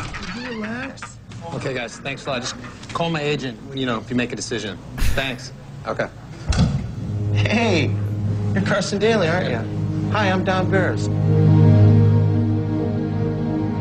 Everyone's in on the joke except Perry. Wearing the fanny pack, wearing the jackets, wearing the hat.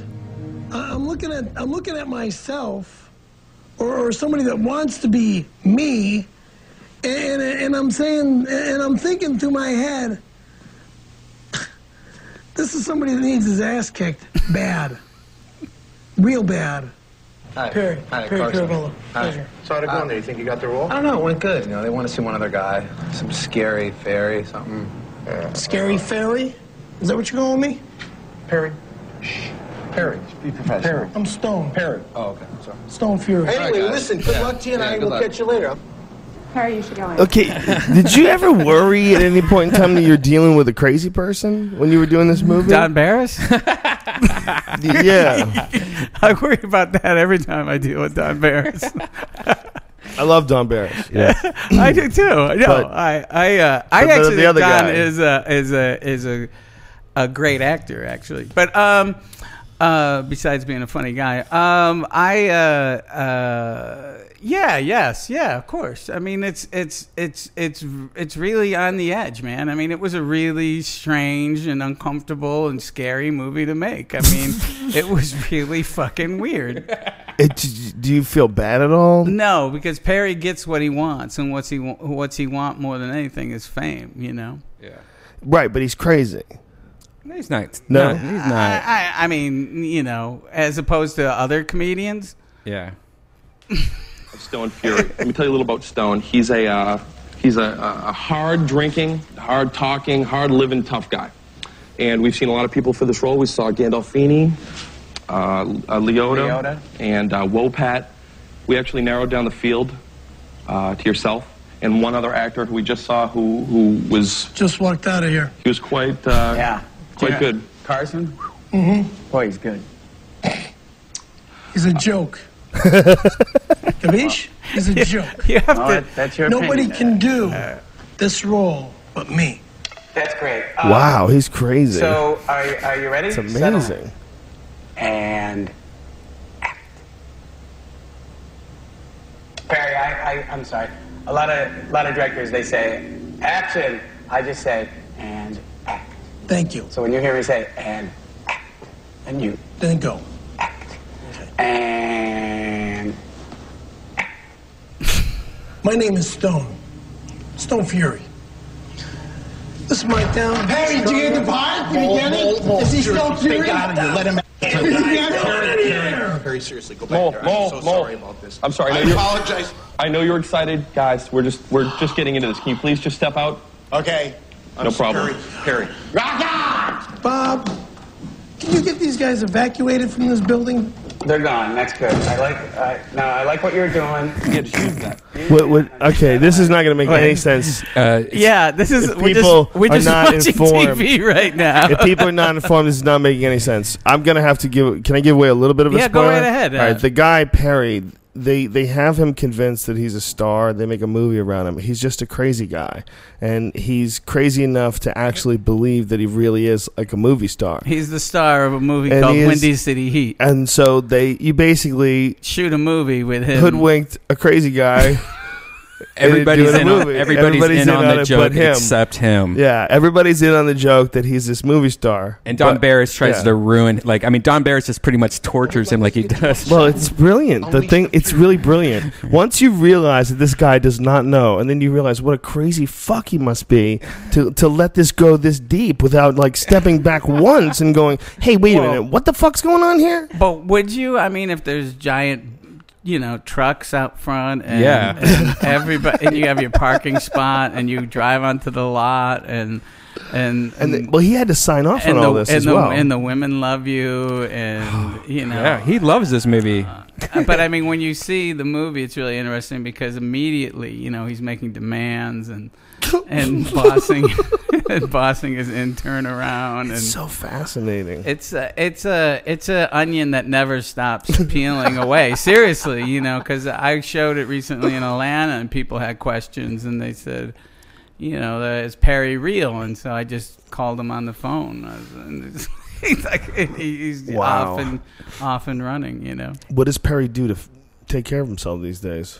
Uh, you know, he he he is a uh, a SAG extra. He does show up in movies as a, a SAG extra, and for the longest time, he worked in his family's print shop that I I heard recently went under.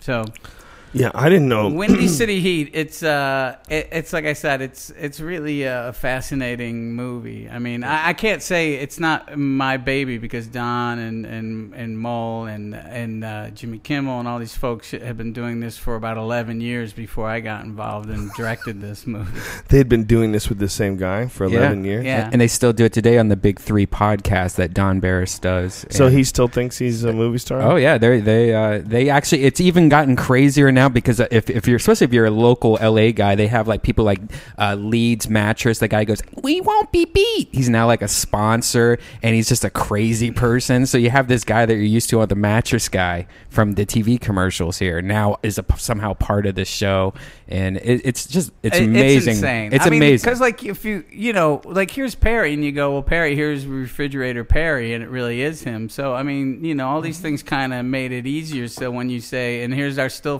photographer Ansel Adams, hello Mr. Adams, you know I mean. So why wouldn't it be Ansel Adams if, if I just met the real refrigerator Perry? Dude, I can't figure it out. I used to have backaches when I was making the movie. Going, I was like, "This is insane," you know. Uh, you know, I started thinking people were filming me when I was peeing. it got you- start getting paranoid and really crazy. Do you have no sense of guilt whatsoever for? Well, the, the- not now. I think not now, but I, I know that, that he's very happy with what uh, the outcome when all said and done. He's happy that it gave him a lot of attention. Yeah, and, still does, right? I mean, it And, still and he got sells- paid. He got paid very well when he did it and stuff. So you know, and and um, but uh, you know what? What's I don't know. You know, I I I I I- I'll be dealing with this uh, for the rest of my life. I love it. I hope there's more. I know Barris never had a problem fucking play, clowning the guy. Oh, he's still, you know, Barris has his hand in like a million different pots. Now he does the Ding Dong Show. We had a podcast here the other day where we had a live Ding Dong Show, and it was the craziest thing I've ever seen in my life. I was half. What's scared, a half what's a freaked out. live ding dong show? Uh, he it was uh, Don Barris, uh, Aiko Tanaka, Mary Jane, and they brought uh, uh, two of their ding dongers. Schizophrenic surfer, who's a schi- schizophrenic weed guy. He's like smoking weed, and and then they have t- uh, Tennessee, I think is his name, and who's also from Tim and Eric, and and they they just pretty much had a show, and it was the craziest thing I've. If you watch it, it's it's it's like watching a train wreck that you can't look away. It's amazing. Uh, but yeah, we'll be up on Death Squad soon. But uh, he Don ha- does this shit. He does you know like the Ding Dong Show. He has the Big Three. He also has his band, which is an air guitar band, where he has this whole band where people are playing fake instruments that he does almost every single night at the comedy store. This guy, and he does opens up uh, for Kimmel every single day. Every single day, he you know, or whenever Kimmel has a show, He does the warm-up for He the does show. the warm up. He is the most. Bi- I, Don is a workaholic, and that guy is you know fucking working every single and day. And he's really good at tricking crazy people. Yeah. And he's going to be He's excellent at He's it. to be here Friday for the Death Squad show Friday. So tickets are available now. At Ice House. Don Don Barris is a motherfucker. He's another one of those guys where I never quite understood why he never got, uh, you know, more recognition. Yeah, he's a funny dude. Well, I mean, but you know, you, you're implying that show business is based on merit and talent and stuff. Well, I just I, think always it- I think- hope that someone finds the good ones. Well, but you I think that a lot of it has to be uh, tenacity and your ability to compromise. You know, I think I think those are the things that really are rewarded in show business. tenacity for sure. The ability to compromise. you mean uh, do things you don't really enjoy doing to further your career? Yeah, yeah. Yeah, that But- can help. But but but that's can help. That's the key ingredient. money is money is the most important thing. Get some money, then you don't have to worry anymore. But do you but do you uh, do you find money does make you happy? no, no, it does not. But it definitely uh, takes away the unhappy feeling of being broke. Right. So it doesn't make you happy. and but the panic, it and then yeah, and then and then you know my thing would be, you know, do things for money and then and then blow it Mm-hmm. because I was. It's so Self-destructive. uh, yeah, so now I'm much happier uh, trying to kind of live a life that's way, way smaller. So I don't, Mm. so my nut's not as big. It's a good thing to not have to think about shit like that. More money, more problems. Yeah, well, there is that that to a certain extent too, you know. But I I, I remember very clearly when I was young, when I first started making some money doing stand up, like like not having to worry about paying my bills anymore. I remember that feeling. Yeah, that was- yeah. You know, it was really when I, I got a development deal from based on stand up. Uh, for uh, some Disney thing, and they, they gave me like a chunk of money, and I remember, wow, there's some money in the bank right now. I don't have to worry about now. I, I can stop thinking about my bills for a while. Like it was a What huge was the- like what was weight the, lifted What was the first thing you bought? Like without, like you know, what I mean, like going, like you know, like Jethro Bodine. Like what was the first thing you just pointed at and said? I think a massage chair, one of those massage chairs.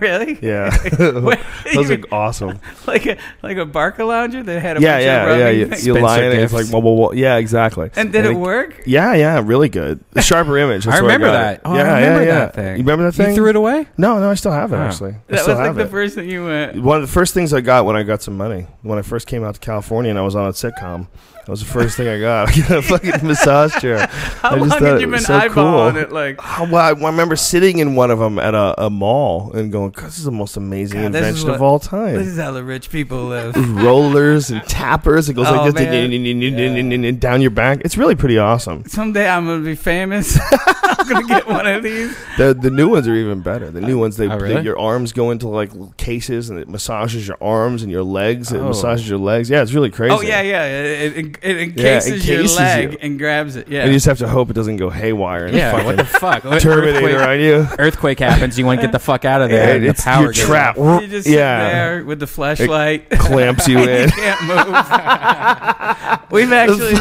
we've actually gone completely full circle. While you're screaming for help, you think I have to throw this flashlight as far away from me as possible, so it seems like we're not connected. This is this is how I'm gonna go out. Just throw it down the hallway. I think that's the way to go out, though. I, I know people are always talking about being afraid to be found that way. I say, you know, whatever. It's not you're dead. It's over. It's an opportunity for people to make fun. yeah, put put Yeah. a put a rubber fist in my ass ASAP. you know, You even fa- so you even in favor of faking it. yeah, yeah. Oh, that's you- beautiful. You're a team player. Yeah, I always, always. Again, I know the distance for the laugh. You know, what Yeah. I mean, that, you gotta do what you gotta do. You know, I would only hope someone with a sense of humor would find me. Well, you, you know there was that video of the guy who got fucked to death by a horse. Have you ever, you've seen that video? I haven't watched it, but I know the movie Zoo. Yes, exactly. I heard you talking about it. Yeah. But I, I, I was at Sundance when that movie was there. Yeah. when that guy Or the died, year after. that guy dying that way, and that video being on the internet, that guy gave like a huge amount of people a, a big burst of positive energy.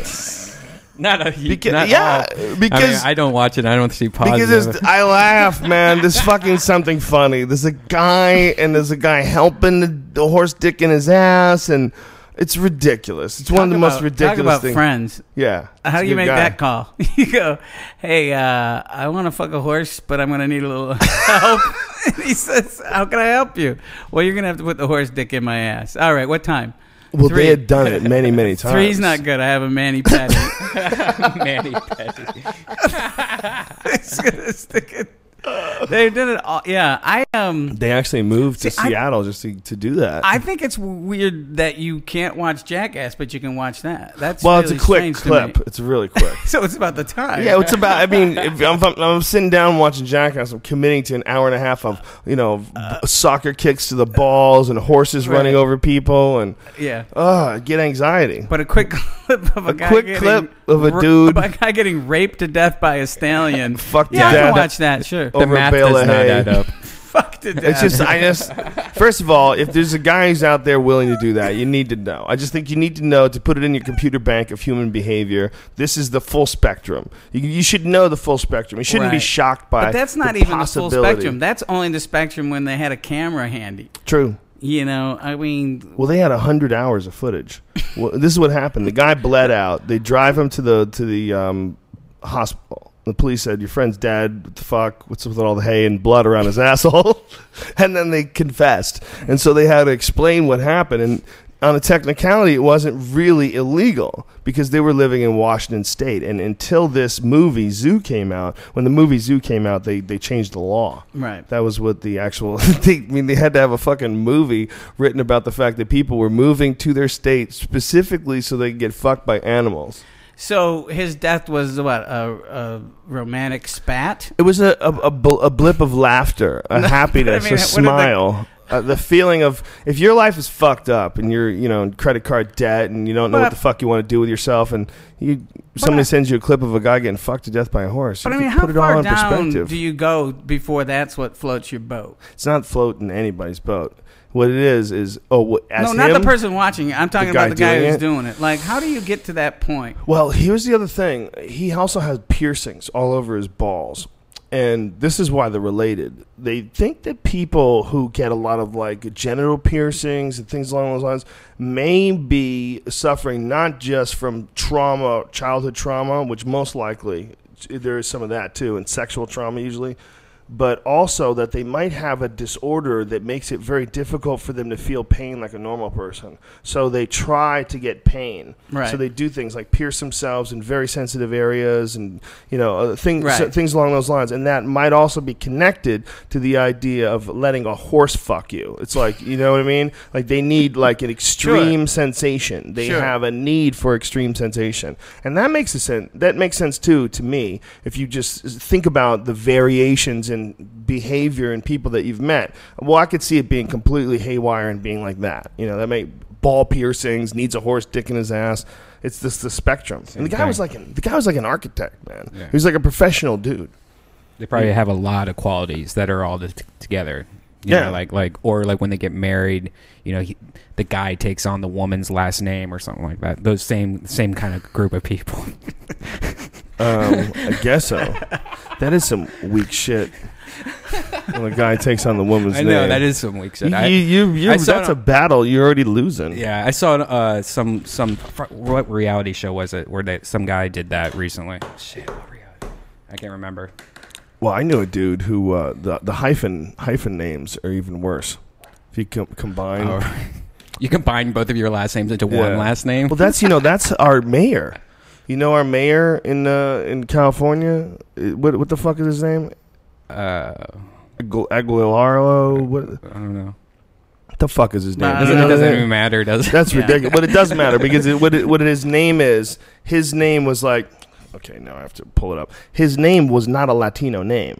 And he Oh, combined right, his right, name right. with his wife's name. It became a Latino name. They got divorced. He kept that. It's ridiculous. See, that's the kind of person that gets fucked in the ass by a horse. Uh, did you ever? I know uh, uh, Steve Martin. You said uh, was one of your influences uh, uh, for stand up. I guess. Uh, so so was mine. Uh, did you ever get to meet Steve Martin? Did you have any Yeah. uh, cool Steve Martin story? Well, I mean, I I get you know now if I see him, he, we we we will be friendly. But the first time I met him, I was doing Letterman, and and he said uh, he goes, "Hi, Howie." And he thought I was Howie Mandel. Oh no. Yeah, and Howie's a nice guy and everything, but I felt like a Ming vase that got hit with a ball peen hammer. I was like, "Oh, I'm not Howie Mandel." All right. That's hilarious. Nice to meet you, Mork. no, I didn't say that back. I was. so you just played the role as Howie. For Uh, I did Martin? actually. I put a rubber glove on my head. All right, the mayor of Los Angeles, his name is Tony Villar. That's his real name. He calls himself Antonio Villaraigosa. Yes. He he completely Latinoed the fuck out of his name. He combined his name with his wife's name. And then when they got divorced, he just kept riding the- the Latino bull. That's ridiculous. That's cute. That shouldn't be legal. That seems like that seems like a a hoax. what? You shouldn't be able to just change your name and and and Oh, you mean just, just Yeah. for voters? Well, yeah, it just seems like it's a, it seems unethical. I know a couple girls that want to change their names. That, that- Especially if it's your fucking former wife's name, man. That's ridiculous. Well, I think it's weird when you get a divorce and then the person still keeps the name. That's, Yeah. that's, Yeah, that's weird. weird, too. Not It's unless you very have weird. kids, so it's less confusing. But you know, Well, they can do it forever too. They can keep that shit forever. Like What? once they change their name, they just they could just oh, they keep could just it. rock it forever. Right, right. Yeah, yeah. It should expire. should totally expire. It Yeah. doesn't make any sense. Yeah, it's- How can you be married for a year and that woman becomes? How many years you were living with that person is how long they could have your name. Oh, maybe? yeah, yeah. How's that? That's Yeah. a good one. Yeah, because you can't But even marry a- then, that's ridiculous. It should be half the time. Get over it. It should be, yeah. I think, uh, you know, well, for me, alimony is crazy because I'll be paying it until my ex-wife passes away or gets remarried. Yeah, What? yeah. How does that work? Well, How are you look responsible me, for Joe. a human for look the at me. I'm looking at you. She had to fuck this. No, uh, I don't know. I mean, I think it's a That's not, but that sounds bizarre that people can never Well, get their life ca- together without you. yeah. Well, That's it. You tainted her. You I ruined her. amazing. She can't make a living. There's How- no way. It's impossible. How are you going to hold up to Bob's Scratch Gold Farm after this? Yeah. But it seems like you know, like wh- wh- why should you be responsible for her for the rest of your life? If Another you're not adult. anymore? Another adult. Yeah, it's so weird. It's a childish law. Yeah, it's terrible. But it's foolish. You know, but but when you get married, you know that's you know you don't expect that you're going to get divorced, so you know you're not thinking about that. I mean, I guess if you did, you were kind of. I guess that'd be healthier, but it's also kind of a pessimistic way to enter a relationship. This is the law is just so preposterous. It's just so ridiculous that you should have to pay for her forever. Like why? Why? Why? This is, is it, a, did you take from her her ability to make a living? Did you take from her her ability to take care of herself? Of course you didn't. No, but I think it's it's it, it stems from a very old timey kind of thing, like you know when the woman stayed at home and and you know were, weren't allowed to be professional and, and get a job and stuff like that. Yeah, yeah, but it's it's weird how many shit laws like that are in place. It's like whenever there's a situation where someone can get fucked, it, you know, and and you do see it, like in the case of divorces, and in, in, in like something like your case where you have to pay someone for that many years. It's very very frustrating. It's very frustrating to watch. It's very frustrating to see something that's not logical. You know. Well, it's not logical, but you know, it's like the old street joke. Uh, you know, why is divorce expensive? Because it's worth it. you know, so, doesn't fuck with your head that you have to send alimony. It's, Uh, it's worth it. Sometimes, sometimes when I'm, like, you know, when I when I booked the uh, gathering of the Juggalos. Oh, did you do that? Sure, yeah. Wow. It's part of the alimony. You had a bunch of training, I bet. What was that like? from Well, I don't know. It's coming up. Oh, Oh, Jesus. And you have your spinning training. You could probably dodge still. Yeah, know? I could. Yeah, I'll go back to the Serpentine. Serpentine. Holy shit, dude. That's a sweet gig. Yeah. wow. and you you think about that when you and you get those gigs. Yeah, when you get a call like that and you don't. And actually, when I got the call for the the gathering of the Juggalos, I didn't think of it as a money gig. I was like, "Yeah, all right, uh, I'm there. Whatever, man. This is gonna be awesome." That's gonna be crazy. This. why, why are you smiling at me again? Nothing. It's, it's hilarious. I like taking gigs that that other people wouldn't. I, I do enjoy that for some reason. I don't know why. did you take time off of doing stand up? Yeah, I did for years when I was directing the Kimmel Show. How much uh, time did you take off? It was then. It was probably about three years, maybe like about five altogether. What Yeah. what drew you back in? It was. It, it was. You know, going back, making a, a living doing it was was what what drew me back in. Yeah. I mean, you know, I, I, I don't like putting that out there. It's like, hey, and now coming to the stage, a guy who's only here to make money. It's Bobcat Goldthwait phoning it in. Did you feel like you were phoning in, or when you did it, you Uh, actually just went out there? No, no. When I got back. I tried to do comedy. Yeah, Yeah. I mean, I, I have a, a blue collar uh, background, so my whole thing is actually trying to go out and do a show for people. You know, I mean, it sounds corny and stuff, but if if you're there to see me, I try to work really hard. Now, if I end up being on a bill with other comics. Then I don't mind screwing around. Do you know what I mean? Like at a comic relief when I would dress up as Christ and do magic tricks, you know, Right. water to wine, wine to water, tap the deck, and back to rice again. You know, and I was the amazing Christo and stuff.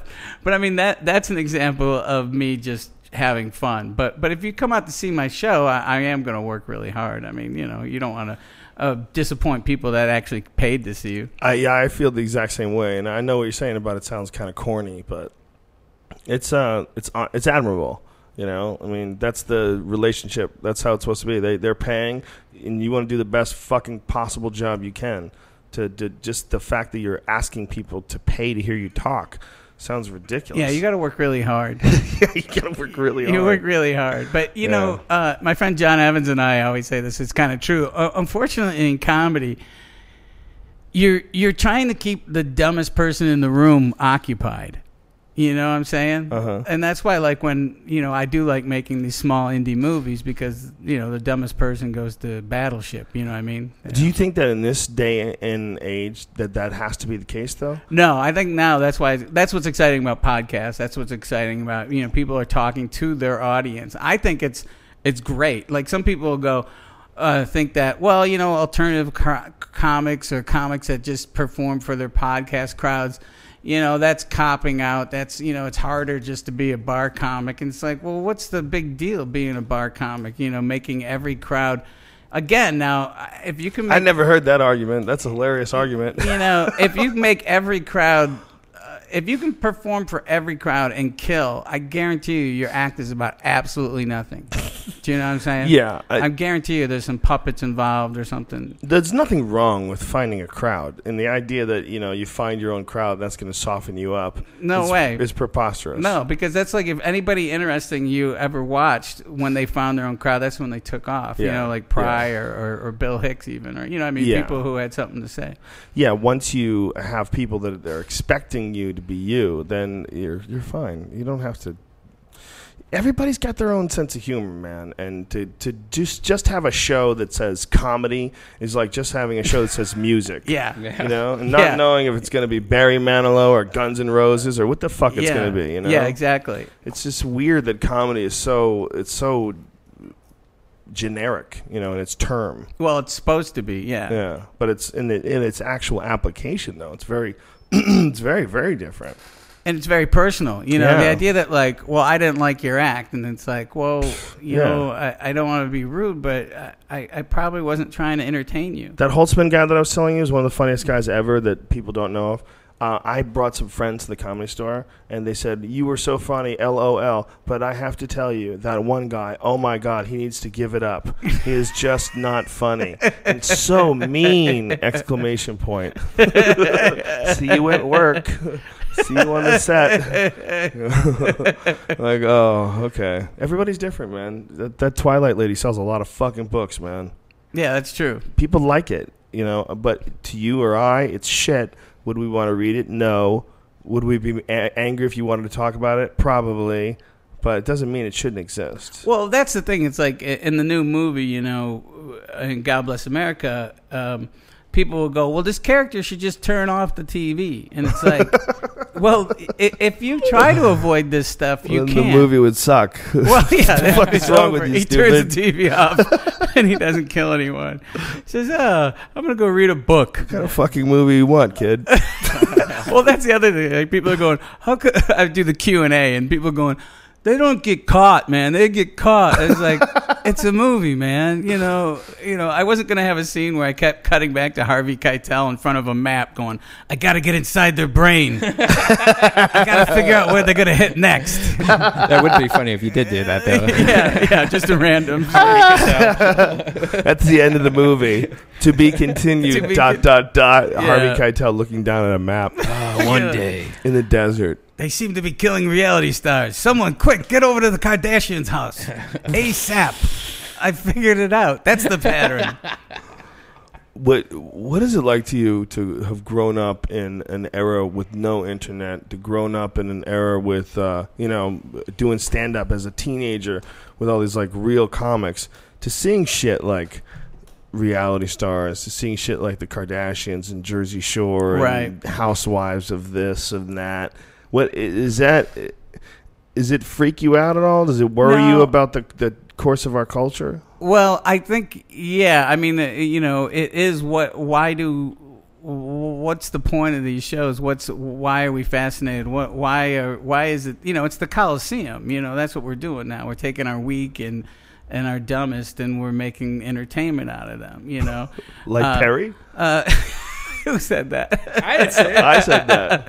Well, I mean, you know, maybe uh, maybe you are what you hate. I mean, maybe that's why I made the new movie. You know, uh, uh, Kimmel said that actually. He said that Frank would shoot the people who made Windy City Heat. but That's uh, hilarious. I think uh, uh, you know uh, I don't get as angry about them their success and stuff. I'm more angry at uh, our appetite for the distraction. Do you have an appetite for it? I used to, and I actually just like the character. About about four or five years ago, I said I'm out. You know, I'm not watching anymore this What, stuff. what were you What were you watching? I would I would watch the freak show part of American Idol, you know? and then I started feeling really guilty, and I was like, I was like, I'm out, man, I'm out, I'm out. Yeah, that was what was good about it. What was good about it was that it was terrible. And then I said, I can't do this. I go, I, I it, the, the the the you know the little ting it takes out of my soul. I'm out. Can you watch people bomb? Yeah, I have no problem watching. Doesn't that. bother you at all? Oh, I, it, it feels right. You know? like watching people watching people eat shit is probably one of the few things that entertains me in a comedy club. Really? Yeah, yeah, yeah. Wow. Yeah, I have no compassion for them. You know, I think it's great. I love to watch someone eat shit. Why is that? Because because it because here's the thing. It's like here's something at one point that I took really serious, and you're trying to think that it's just easy, or you're just thinking that. Well, how about they're just bombing? They just. I Well, mean, if it's they like don't a- have to be thinking again, again, eating. like a talented comedian bombing is hilarious. you know what I mean? Like you know. Uh, I don't. Is think- it really? Oh my god, Kevin Meaney bombing is the funniest fucking thing on the planet. Okay. You know, I can mean, see that. He's very animated, very funny It's guy. the best. Kevin Meaney bombing. I don't care. My jokes don't go over. That's the yeah, but that's just Kevin Meaney. That's not even real bombing. He's singing. He's having a joyous time. Real bombing is not knowing what's coming out next. So what's next, and you're just eating it up Yeah, there, and you can't can't remember your material, and your fucking mouth is dry. Yeah. bricks of shit are tumbling out of your mouth. You're trying to pass them off as gold to the crowd. It sounded like an Eminem song there. Overhyping every fucking premise because you're gonna. This is the one that's gonna turn this set around. I'm telling you, if you threw some beats to that jag you just went on, that's an Eminem song. I, I feel it. I feel it, yo. I'm from the street. Yeah. I'm from the streets, man. I'm from. Every isn't everybody from a fucking street? Are Yeah, man. Who's from the prairie? I'm from the cul-de-sac, motherfucker. I'm from the. I uh, I'm from Central New York, bitch. you were around when uh, you you saw America pre and post crack too. That's something people in their late 40s uh, have seen something that most people in this country didn't know existed. There was a pre and post crack period, Right. And a lot of people aren't aware of that. Like crime and cities and things accelerated dramatically. Accelerated, yeah, and that was about the same time that we dumped, uh, you know, our, our mentally ill people out on the streets. Those are Reagan years. Yeah, right? yeah, yeah, yeah. Do you remember when Reagan was like the enemy? Do you remember when Yeah, everybody hated everyone Reagan? this- now, now Obama's quoting him and stuff. It's so weird. But Reagan, you know, uh, you know, I remember like when they dumped the uh, uh, mentally ill and homeless folks on the street. It was like a switch. It wasn't like it Yeah. was. It was almost like instantaneously. Homeless people everywhere. Yeah, yeah, and it was how, totally different. And how uh, you know, so that's like, you know, when people say, you know, the way we treat the mentally ill in our country, you know, is we just choose to ignore them. You or know? we put them in movies. or you're not gonna let it go, are you? Because I've had people say because of the new movie, you know, what if somebody w- saw it and then went out and Yeah. killed people? And you know, I have two responses to that. One is if you could make people killers by making movies, the military would make more films. And the other It's true. is, is if we're going to start banning violent works of fiction, we need to start with the Bible. Those are my two. There, I've said my very piece. good. Very good. Yeah, it's I, it's ridiculous. The the idea that you can't have violent fiction is it's Well, fun. Violent well- fiction's great, and it's actually been proven to instead of uh, give people the need to go out and commit crime, it actually satiates that crime, just like like porn does for people. Porn, like people that have access to porn, are less likely to rape. There's like statistics that show this. But the the, the thing is, is- Supposedly. is, is if you the, with the killers, it's when when people do do a Columbine and stuff, it's easier to blame Marilyn Manson than to look. Those kids weren't even Marilyn Manson fans. First of all, it's Yeah. just like some witch hunt. And and the thing is, is whenever someone does snap. There's always like uh, Gabby Giffords, you know, when someone snaps, that kid gave off a ton of signs. It didn't didn't happen one day. He, Yeah. You know, the teachers didn't want to show up when he was in his class, and they have security. So we have like a this whole ostrich. You know, we stick our head in the sand when someone's crazy and just hope that they don't snap. Instead of if you're on the left, you want them to get help. If you're right, let's say you want them incarcerated. But the way we treat people who are dangerous now, uh, with absolutely having no policies at all, is way more dangerous than my goddamn movie. So get off my dick. Yeah, I hear you. And those Columbine kids weren't they on antidepressants? Weren't they on something? Mm. I don't know. I mean, I, I, I I'm don't. pretty know sure that. they were. I know I, that I they believe they were on something. Columbine. antidepressants. It's probably probably the hottest kind of drug right now. Columbine antidepressants. You didn't imagine imagine living in that town, and that town is forever attached to a fucking is the Columbine. Yeah. You know, you can say, "Don't go all Columbine on me." Right, right, right, right. That's that school. That's crazy. I mean, that's that uh, that that neighborhood, forever attached to to uh yeah. They were on antidepressants. Yeah. Well, they say that like uh, a lot. There's certain amounts of antidepressants that aren't good for teens. Obviously, that might be a case. I think there's a lot of people. I mean, the, the antidepressant thing is a very. It, it's it's not an exact sort of a, a methodology. Right, they, right, they, right. they give them to you and they go, "Well, try this. Tell us how you feel." And you can say, "I feel great." And he's like, "Good. We're going to keep you at this dose." You can say, um, "I'm just not feeling enough." Okay, we're going to crank up your dose. Like they, it's all based on you saying, you know, how you how are you doing Yeah. with this medication? This one sucks. We're going to try something new. I've had friends that have gone through the three or four different medications. That tells me that there's a lot of Yeah, It's not Quackery. exact. It's- yeah. Or or friends who suddenly the personality's gone. Yeah, which is weird too. That's spooky. That's like, yeah, I've I've seen people like everything becomes okay, okay, okay. you know, they just start, they stop caring. They just doesn't whatever they're on, whatever which one it, it is, just shuts it all off. It's okay. Yeah. Right now, my cat Peeps Larue is on some heavy shit. Your And- cat is on some Yeah, shit. she's. Uh, hopefully, she'll be off of it soon. But yeah, she's a little zonked out. What is she on? I don't know. Whatever we're giving her. Every once in a while, she we'll find them in the corner. She like doesn't. She spits them out. She's like Angelina Jolie and Girl Interrupted. I'm like Peeps Larue is spitting out her antidepressants. Well, you know, um, cat tranquilizers are uh, actually uh, a, a, famous drug. Yeah, but what ketamine. are they? Yeah, ketamine. But I don't think she's on ketamine because No? Because uh, one of them, my wife had a syringe in her mouth and she got some in her under her gum. And she goes, Oh, I, no. goes, I hope it wasn't ketamine. Jesus Christ. I might be going in a K hole tonight. So you had to inject this fucking cat? well, inject it in a in a pill too. Wow. Inject your cat. Good fucking luck. Well, I inject uh, uh, the, the widow Madeline Perman gets her insulin twice a day. You have a cat that needs insulin? Yeah, yeah. Whoa, dude. She's 15 years old. Holy shit, man. I have a lot of cats. Do you, do you want? Do you want? How many one? cats do you Have have? I have four cats. That ain't a lot of cats. Joey Diaz has 11. Oh, really? That's oh, a good. lot of Oh, I should talk to Diaz about it. Then. Yeah. That's good. Oh, yeah. Joey Diaz lives in a two bedroom apartment with 11 cats. It smells delicious. It's- Oh. It's beautiful. He says he cleans the litter box every day, You but I'm got like, it. that's not enough. I got I got It's four 11 cats. I got four boxes. No waiting. You know. Yeah. Yeah. So I have uh, two cats, two boxes. what are your cats' names? Uh, Oliver and Spaz. Spaz. Yeah. and why is Spaz? Was that She's just, just, when she was a kitten, she was uh, she would just run out of the room like something was chasing her out of nowhere, and Like cl- clashing into things, and she was always knocking things over. She's 15 years old and she's still actually yeah. a kitten. That's weird. uh, I uh, I I probably am not so crazy about mankind, but I I've got a lot of love for little animals. Every That's time I bring a cat home, my wife's like. She goes, stop it. She says, "You're the Schindler of cats because You you, find rescue cats that are yeah, jacked. yeah, yeah, Yeah. Like Squeaky Fromme. I had a that's- dog named Squeaky Fromme. Did you? Yeah. Redhead. No. Oh. No, she was uh, she was uh, brown. But you named her Squeaky Fromme. Yeah. That doesn't even make sense. Squeaky Fromme had red hair. Well, when I when I met her, uh, her uh, voice was gone because she was in the pound, and when she was barking, she lost her voice. So it she's was like, squeaky. Oh, all right.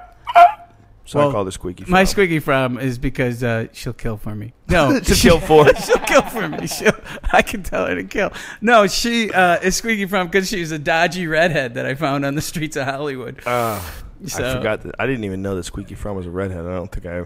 That was a, a wee bit before my time. But she she didn't actually. Did she actually attempt to kill no, Ford? No. Yeah, she tried to kill Ford. Yeah, She wasn't on any of the uh, creepy crawly. She wasn't on any of the uh, the Manson uh, uh, kills. She was just uh, she lived at the Spahn Ranch. And then uh, I love the fact that I know all this about her, and I didn't know who the fucking mayor was.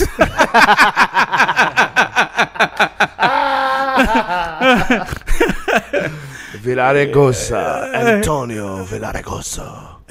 But uh, yeah, so so Squeaky Fromme, Peeps Larue, uh, the oh, the Detective Carla Whiskerson. That's the uh, the latest cat. And they blamed all that stuff on on uh, LSD. acid. Yeah, that's what they blamed on. You know, they blamed this most recent Miami attack. Did you see this guy who bit the guy's face off? Yeah, the uh, you wa- look at the photos? Yeah, I did see the photos. Don't pull them up though. Don't show them on never UStream. show 'em. How dare you?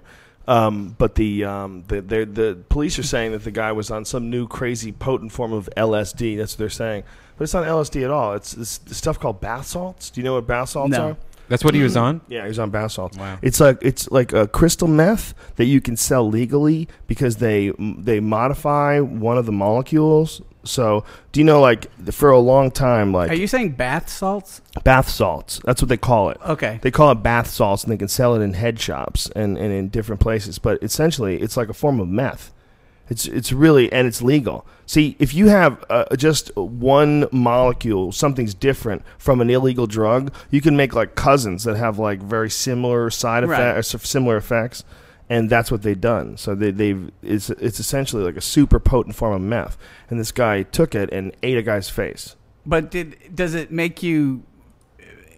Does it make you hallucinate? I mean, I don't know what he, the fuck it does to you. Did he Obviously, think the guy was a roast? I think he just went fucking crazy. I just think he went completely crazy. There was another guy I think that was on meth that cut some guy's heart out recently. Yeah, I think I think some people you get the right mind with the right, Right. substance and they just completely lose their shit. But this guy who was eating the face, he kept eating the face. Yeah, That's he why kept it's eating it. newsworthy. I mean, he was e- no, you He ate the seriously. guy's whole face. Like You if saw it, right? Like people bite all the time in Yeah. fighting, but but the fact that he was swallowing and then went back for more. He ate the guy's face. He held him down. He ate his nose. You know, and the guy was screaming and, and writhing. So the guy was uh, not unconscious. The This guy, was conscious the whole time. He ate While his this face. guy while ate he his face? Yeah, he was conscious while the guy ate his face. That sounds to the lamb shit. Yeah, and the guy, I mean, he ate his whole face. For people don't know, I mean, his entire front of his face is missing. His nose is missing. His eyebrows are missing. The guy just, it took a while. The guy ate him for a while. It's really incredible. Wow. Was this guy part chimp? No, no, just a regular dude. Well, we're all part chimp, Bob. Apparently, Unless you believe in the Bible. we're all part chimp. Uh, apparently, if you give me uh, red wine and uh, And bath salts. and some bath salts, I might bite your face off. Yeah, that's a. Has, I wonder if this guy has a squeaky clean record. Who the guy who bit the, biter? face off? Yeah. Here's his I face. know. No, dude. Oh, oh good. For the folks at You're home, very that's weird. A picture No, of lasagna. You didn't want to see that face, and I and I didn't either. I've seen it already. Oh, you saw it Yeah, already. Because wanna like sometimes I listen to the show, I'm surprised at stuff that you will watch and look at. Like what? Things that are violent. You'll say, "Hey, check this out." There's a guy who gets his arm ripped off, or whatever. You know. Yeah. Um. Uh, yeah, I will look at them like tigers was- in the zoo. yeah, someone guy reaches in to take a picture and they pull his whole Exactly. fucking arm off. Yeah. I saw that video. I like those videos, and then you play yakety sax under them. What's yakety sax? The Benny Hill thing makes anything funny. Getting your arm ripped off at the zoo. Oh, you fucking silly bitch. Again, the guy who now did the guy reach in, or did the line just just grab? Well, there's a few of them out there. There's a few videos. But, I mean, is it- so in individual circumstances, I think a lot of them, the guys are reaching in, trying to take pictures. oh, okay. One of them, a guy got too close. He sat with his back to the lions, and so that they could take a photo of him. And the oh, lions Oh, reached got- through and grabbed grabbed him. and as they pulled him close, they bit him, and then they got his arm through, and they just ripped his arm off his body. Wow. Yeah. And that's on- Whoopsies. is that on YouTube? Well, a couple of them. Some of them are on Live Leak. They're on different websites. Like they'll find them on YouTube and they'll remove them because they're so gory. Yeah, see, there's so many things that are so gory that I don't want in my head. You know what I mean? And I know that when the Alzheimer's kicks in, that will be the only thing that'll be in a loop in Like my a screensaver. yeah, my screensaver will be a guy getting his nuts chewed off by a tiger. And I'll go, That's so funny. You know, I do know that like when I'm senile, like two girls in one cup is going to be the only thing I can remember, and they'll be like, "Let's not go see Grandpa. He just talks about girls pooping and drinking it." I think it's amazing that things like Two Girls, One Cup can be that viral. That something can literally hit millions and millions Sure. and millions of eyes. I think actually something like that is what will cause uh, world peace, or as you say, the hundredth monkey. You know, it will be two girls, one cup. That'll be the universal so? thing. Yeah, because it transcends nationalities and That's where it starts. Eh, That's That'll where the revolution starts. Yeah, man, We realize we're all the same. Yeah, Hey, 'cause man, we're la- 100 million people have seen this. Because we're laughing at the same thing, man. Because we all not laughing, but we all have the same reaction, and uh, that may stop wars. That may turn everything around, man. Well, it doesn't. Not everybody has the same reaction. Some people are probably beating off to that, right? Well, again- That's- I mean, there's a reason why there's that shit. That shit porn is out there. right? I, c- yeah. Do they beat off to that? Oh, I yeah, they I do. bet people are beating off to Yeah. that face pic of that guy, the zombie guy. Maybe, maybe they are. There's probably two people at least. Sure, the, you if you you could think it, someone's doing it. That uh, that Japanese guy cut his dick off and served it. Mm-hmm. You would say no way. Just when we were kids, you would say no way. You know, in the 1980s, you would say no, no one's doing that. No one's cutting the dick off and serving it. That's an urban myth. But they, they What kind of wine do you photos. serve with that? I would say a white wine. A white wine? Yeah, you Is don't it- want a, a lusty red It was- wine when you have no dick. No, if it was Two buck fuck. No, if it was a woman's genitals, it's definitely a fish. Oh, yeah, right. So that would be a white wine. Oh, how dare you? Well, it's How an eel. dare you. It's an eel. You would have white wine with eel. Eel.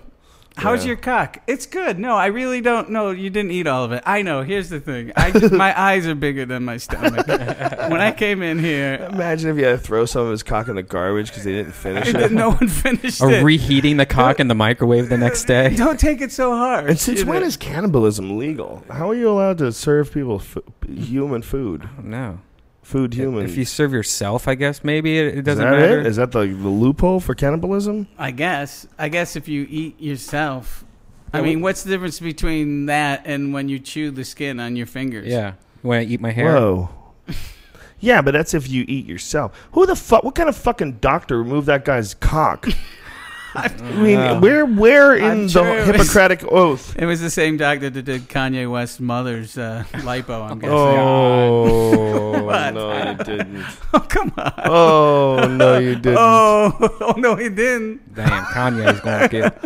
Oh no, he didn't. Well, I mean, what kind of doctor you said? I, God, I, I'm, what they're kind not of like one doctor out of a cuts off hot a dick? They're not someone at a top-notch hospital, is what I'm saying. That's not a doctor. I mean, a doctor's supposed to. That, that's like against the unless in Japan it's different. I'll t- maybe this Maybe their laws are doctor felt that this this guy probably had some sort of mental disorder that felt that his penis was holding him back.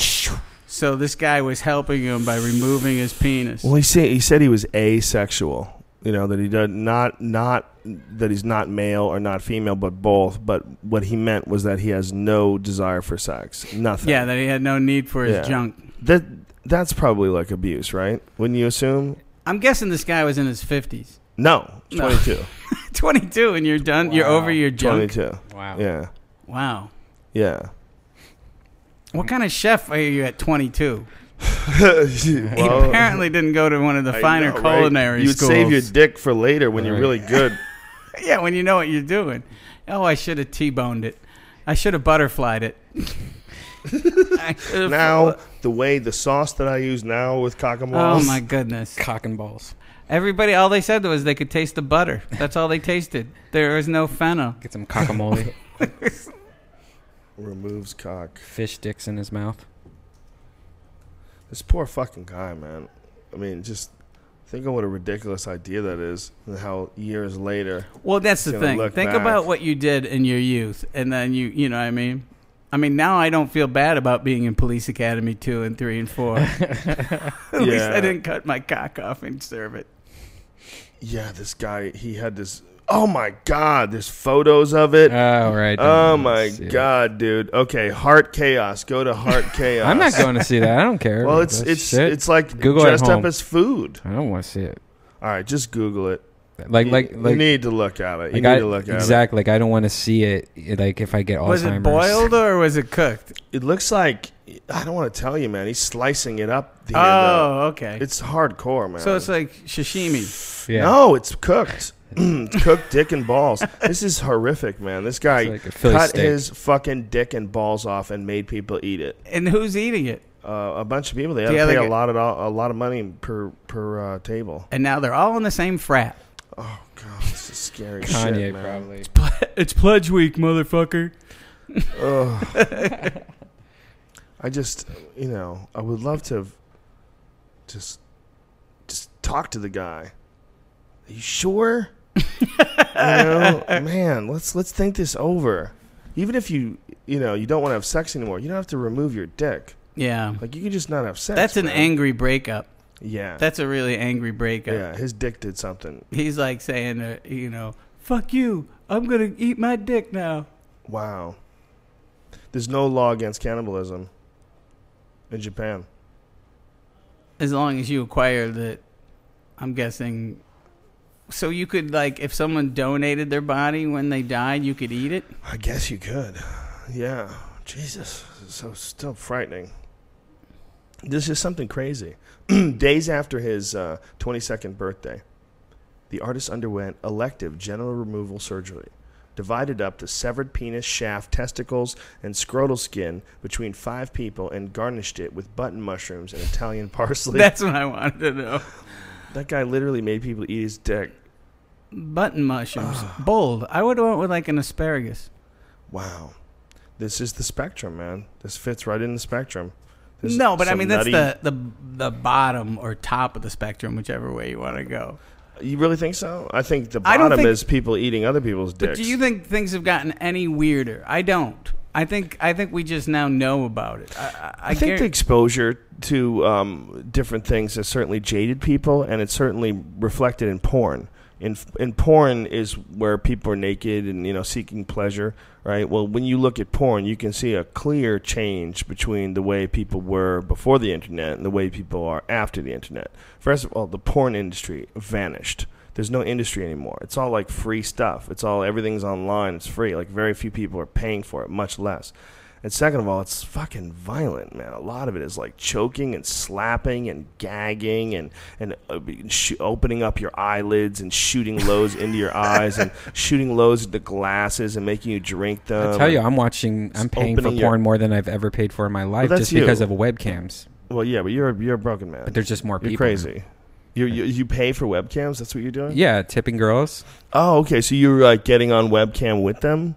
Well, no, no. I Do mean, they see there's, you? There's, you know, like the, the websites we've talked about before. Oh, right. Like, you know, where you just sit there and you know you, they're talking to you back and forth, and then And that's how you're beating off these days? Hell yeah! Have Wow, you that's been the on best? these things? Oh, it's the best for Whoa. for somebody that likes amateur. It's it's completely like heaven because now you fall in love with the girls and ask them, "Hey, No. where are you?" no, but it's it's it's it's way from? better for anyone that masturbates uh, in porn wise now because now you get to actually talk to the people. It's like being at a strip club where So they're sitting are- on your but you're lap. talking. You're- you're not you- You, typing. get- you know, you're you're typing, but uh, uh, on some of them you can you can pay for like a private room. But it's Right. more like it's like a huge chat room. It's like watching this like on UStream where you're just sitting there getting to know the girl. The girl's talking back and forth, and you tip her like twenty tokens, which is like a dollar, and then she's like, "Oh, thank you. Oh, here, here's my tits. Oh, oh what do you want?" That's all you have to tip them is a dollar. Dude, what kind of third world tokens fucking are they, they, they've webcams changed, are you tuning into? They've changed. No, they've changed it to like where it's like a, a token amount, so it's really confusing. So uh, like kind of like Xbox points. So you might be into it a lot more than you think. Yeah, well, no, I mean, I, I'll, I'll, I'll, Like I'll, I'll put, might be I'll put twenty dollars into my account, and it'll last me a month, and it's just like fucking chicks, like hot normal girls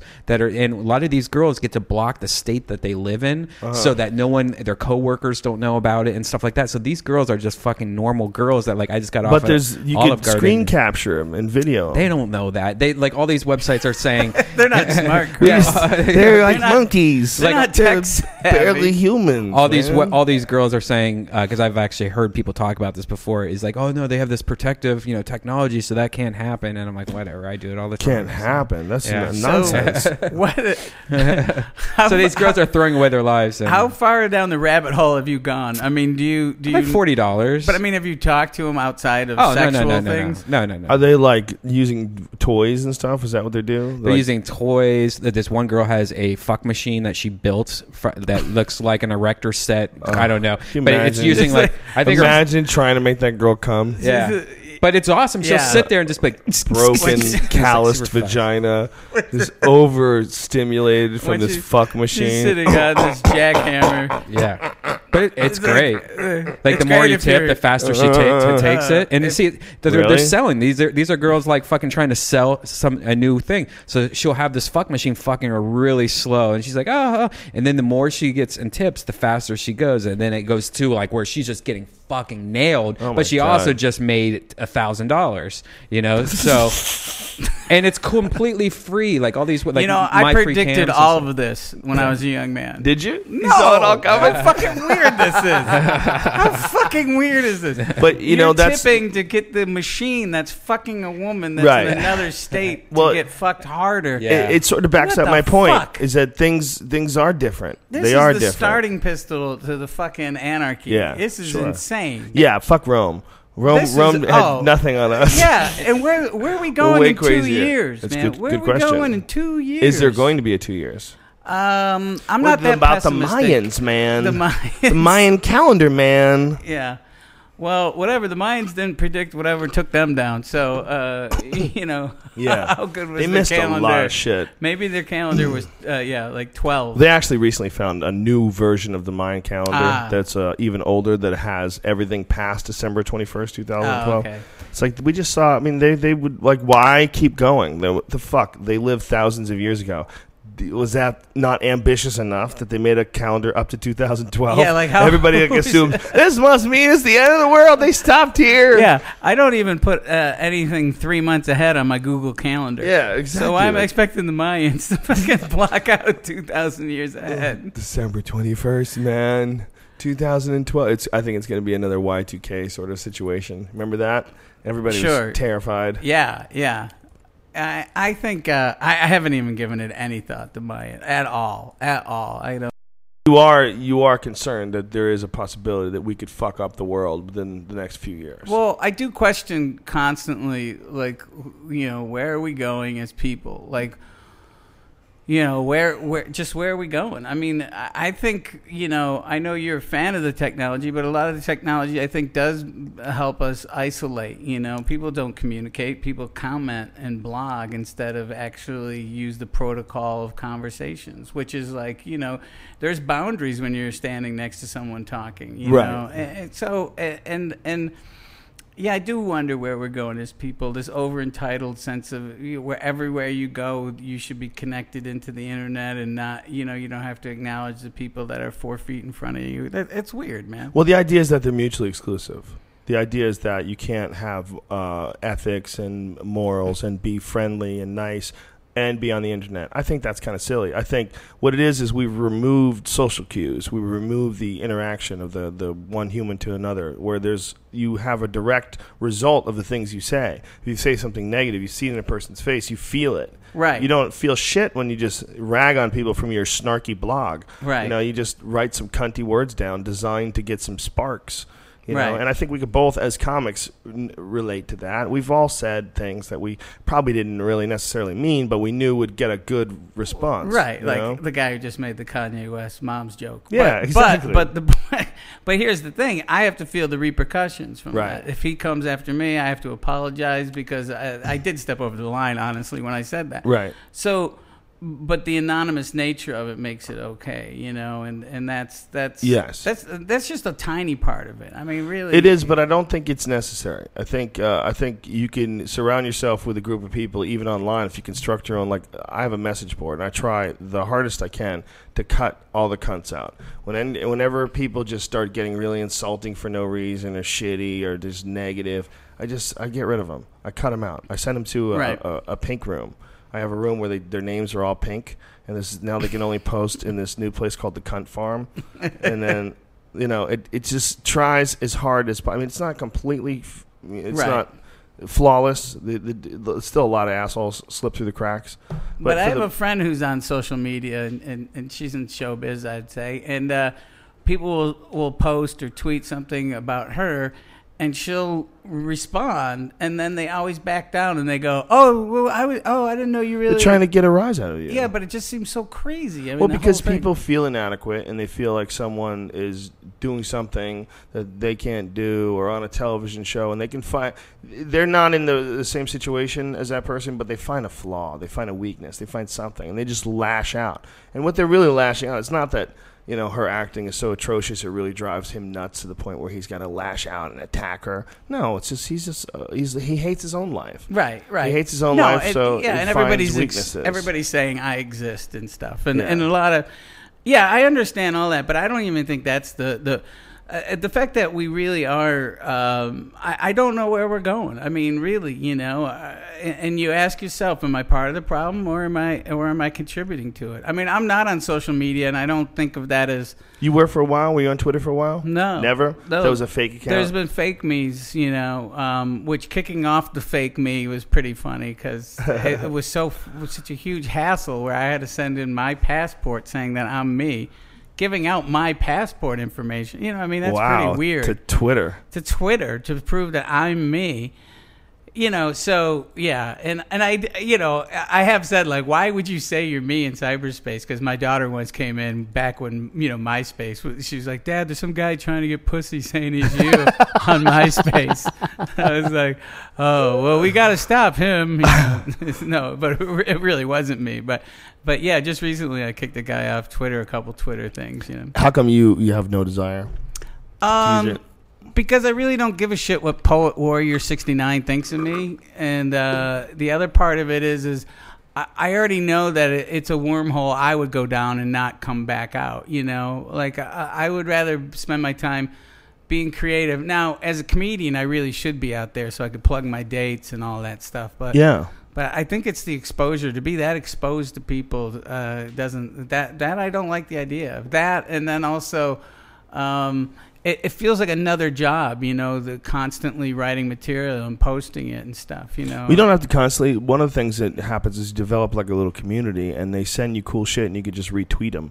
You know, sometimes when I'm running around in the day, and I, I don't have time to write anything and put it on Twitter, but I'll uh, ch- occasionally check in, and I get these really weird, crazy tweets where people send me some, you know, nutty, fascinating thing, and I'll retweet it, and then you know they'll it, it develops like a whole community of people like Right. looking out for that stuff and people that like that stuff and every you know and I think it it, it provides a service too. It pro- provides a connection. You know you're the catalyst and you connect all these hundreds of thousands of people together and you exchange ideas. I think that's nothing but good. You know the the the thing about it is trying to make sure that you don't overuse it you know you don't uh, you could get stuck on twitter all day just responding to people and Right. never never leave your office and never never leave in front of the computer you really could Sure, of course. you got to learn how to walk away at a certain point in time for sure and you know got to learn how to not not let it be obsessive but as a comedian it's an amazing tool It's Yeah. like- you still do morning radio and all that kind of shit Yeah, yeah. you don't have to do that if you have Yeah, you don't have to do it anymore. It's That completely sounds really good. twitter and podcasts to Really? that yeah, Yeah. we don't ha- we don't do that anymore Yeah. Wow. Like we have a show tonight that Yeah. Joe put up, uh, started talking about yesterday, and it's almost sold out. Yeah, we just decided to do a show. We said, oh, we're going to do it. By the way, if you want to get it, get tickets now. It's Ari Shaffir, Joey Diaz, me, Christina Pazsitzky. Is John Heffron coming? John Heffron's not, but Randy Liedtke from Bone Zone is. Powerful. It's it's a serious show, and it's only 15 bucks. And it's at the Ice House Comedy Club, which is one of the oldest clubs, if not the oldest in the country. This place started in 1950. And uh, it's just a, a super cool club filled with everyone that works here is like really nice.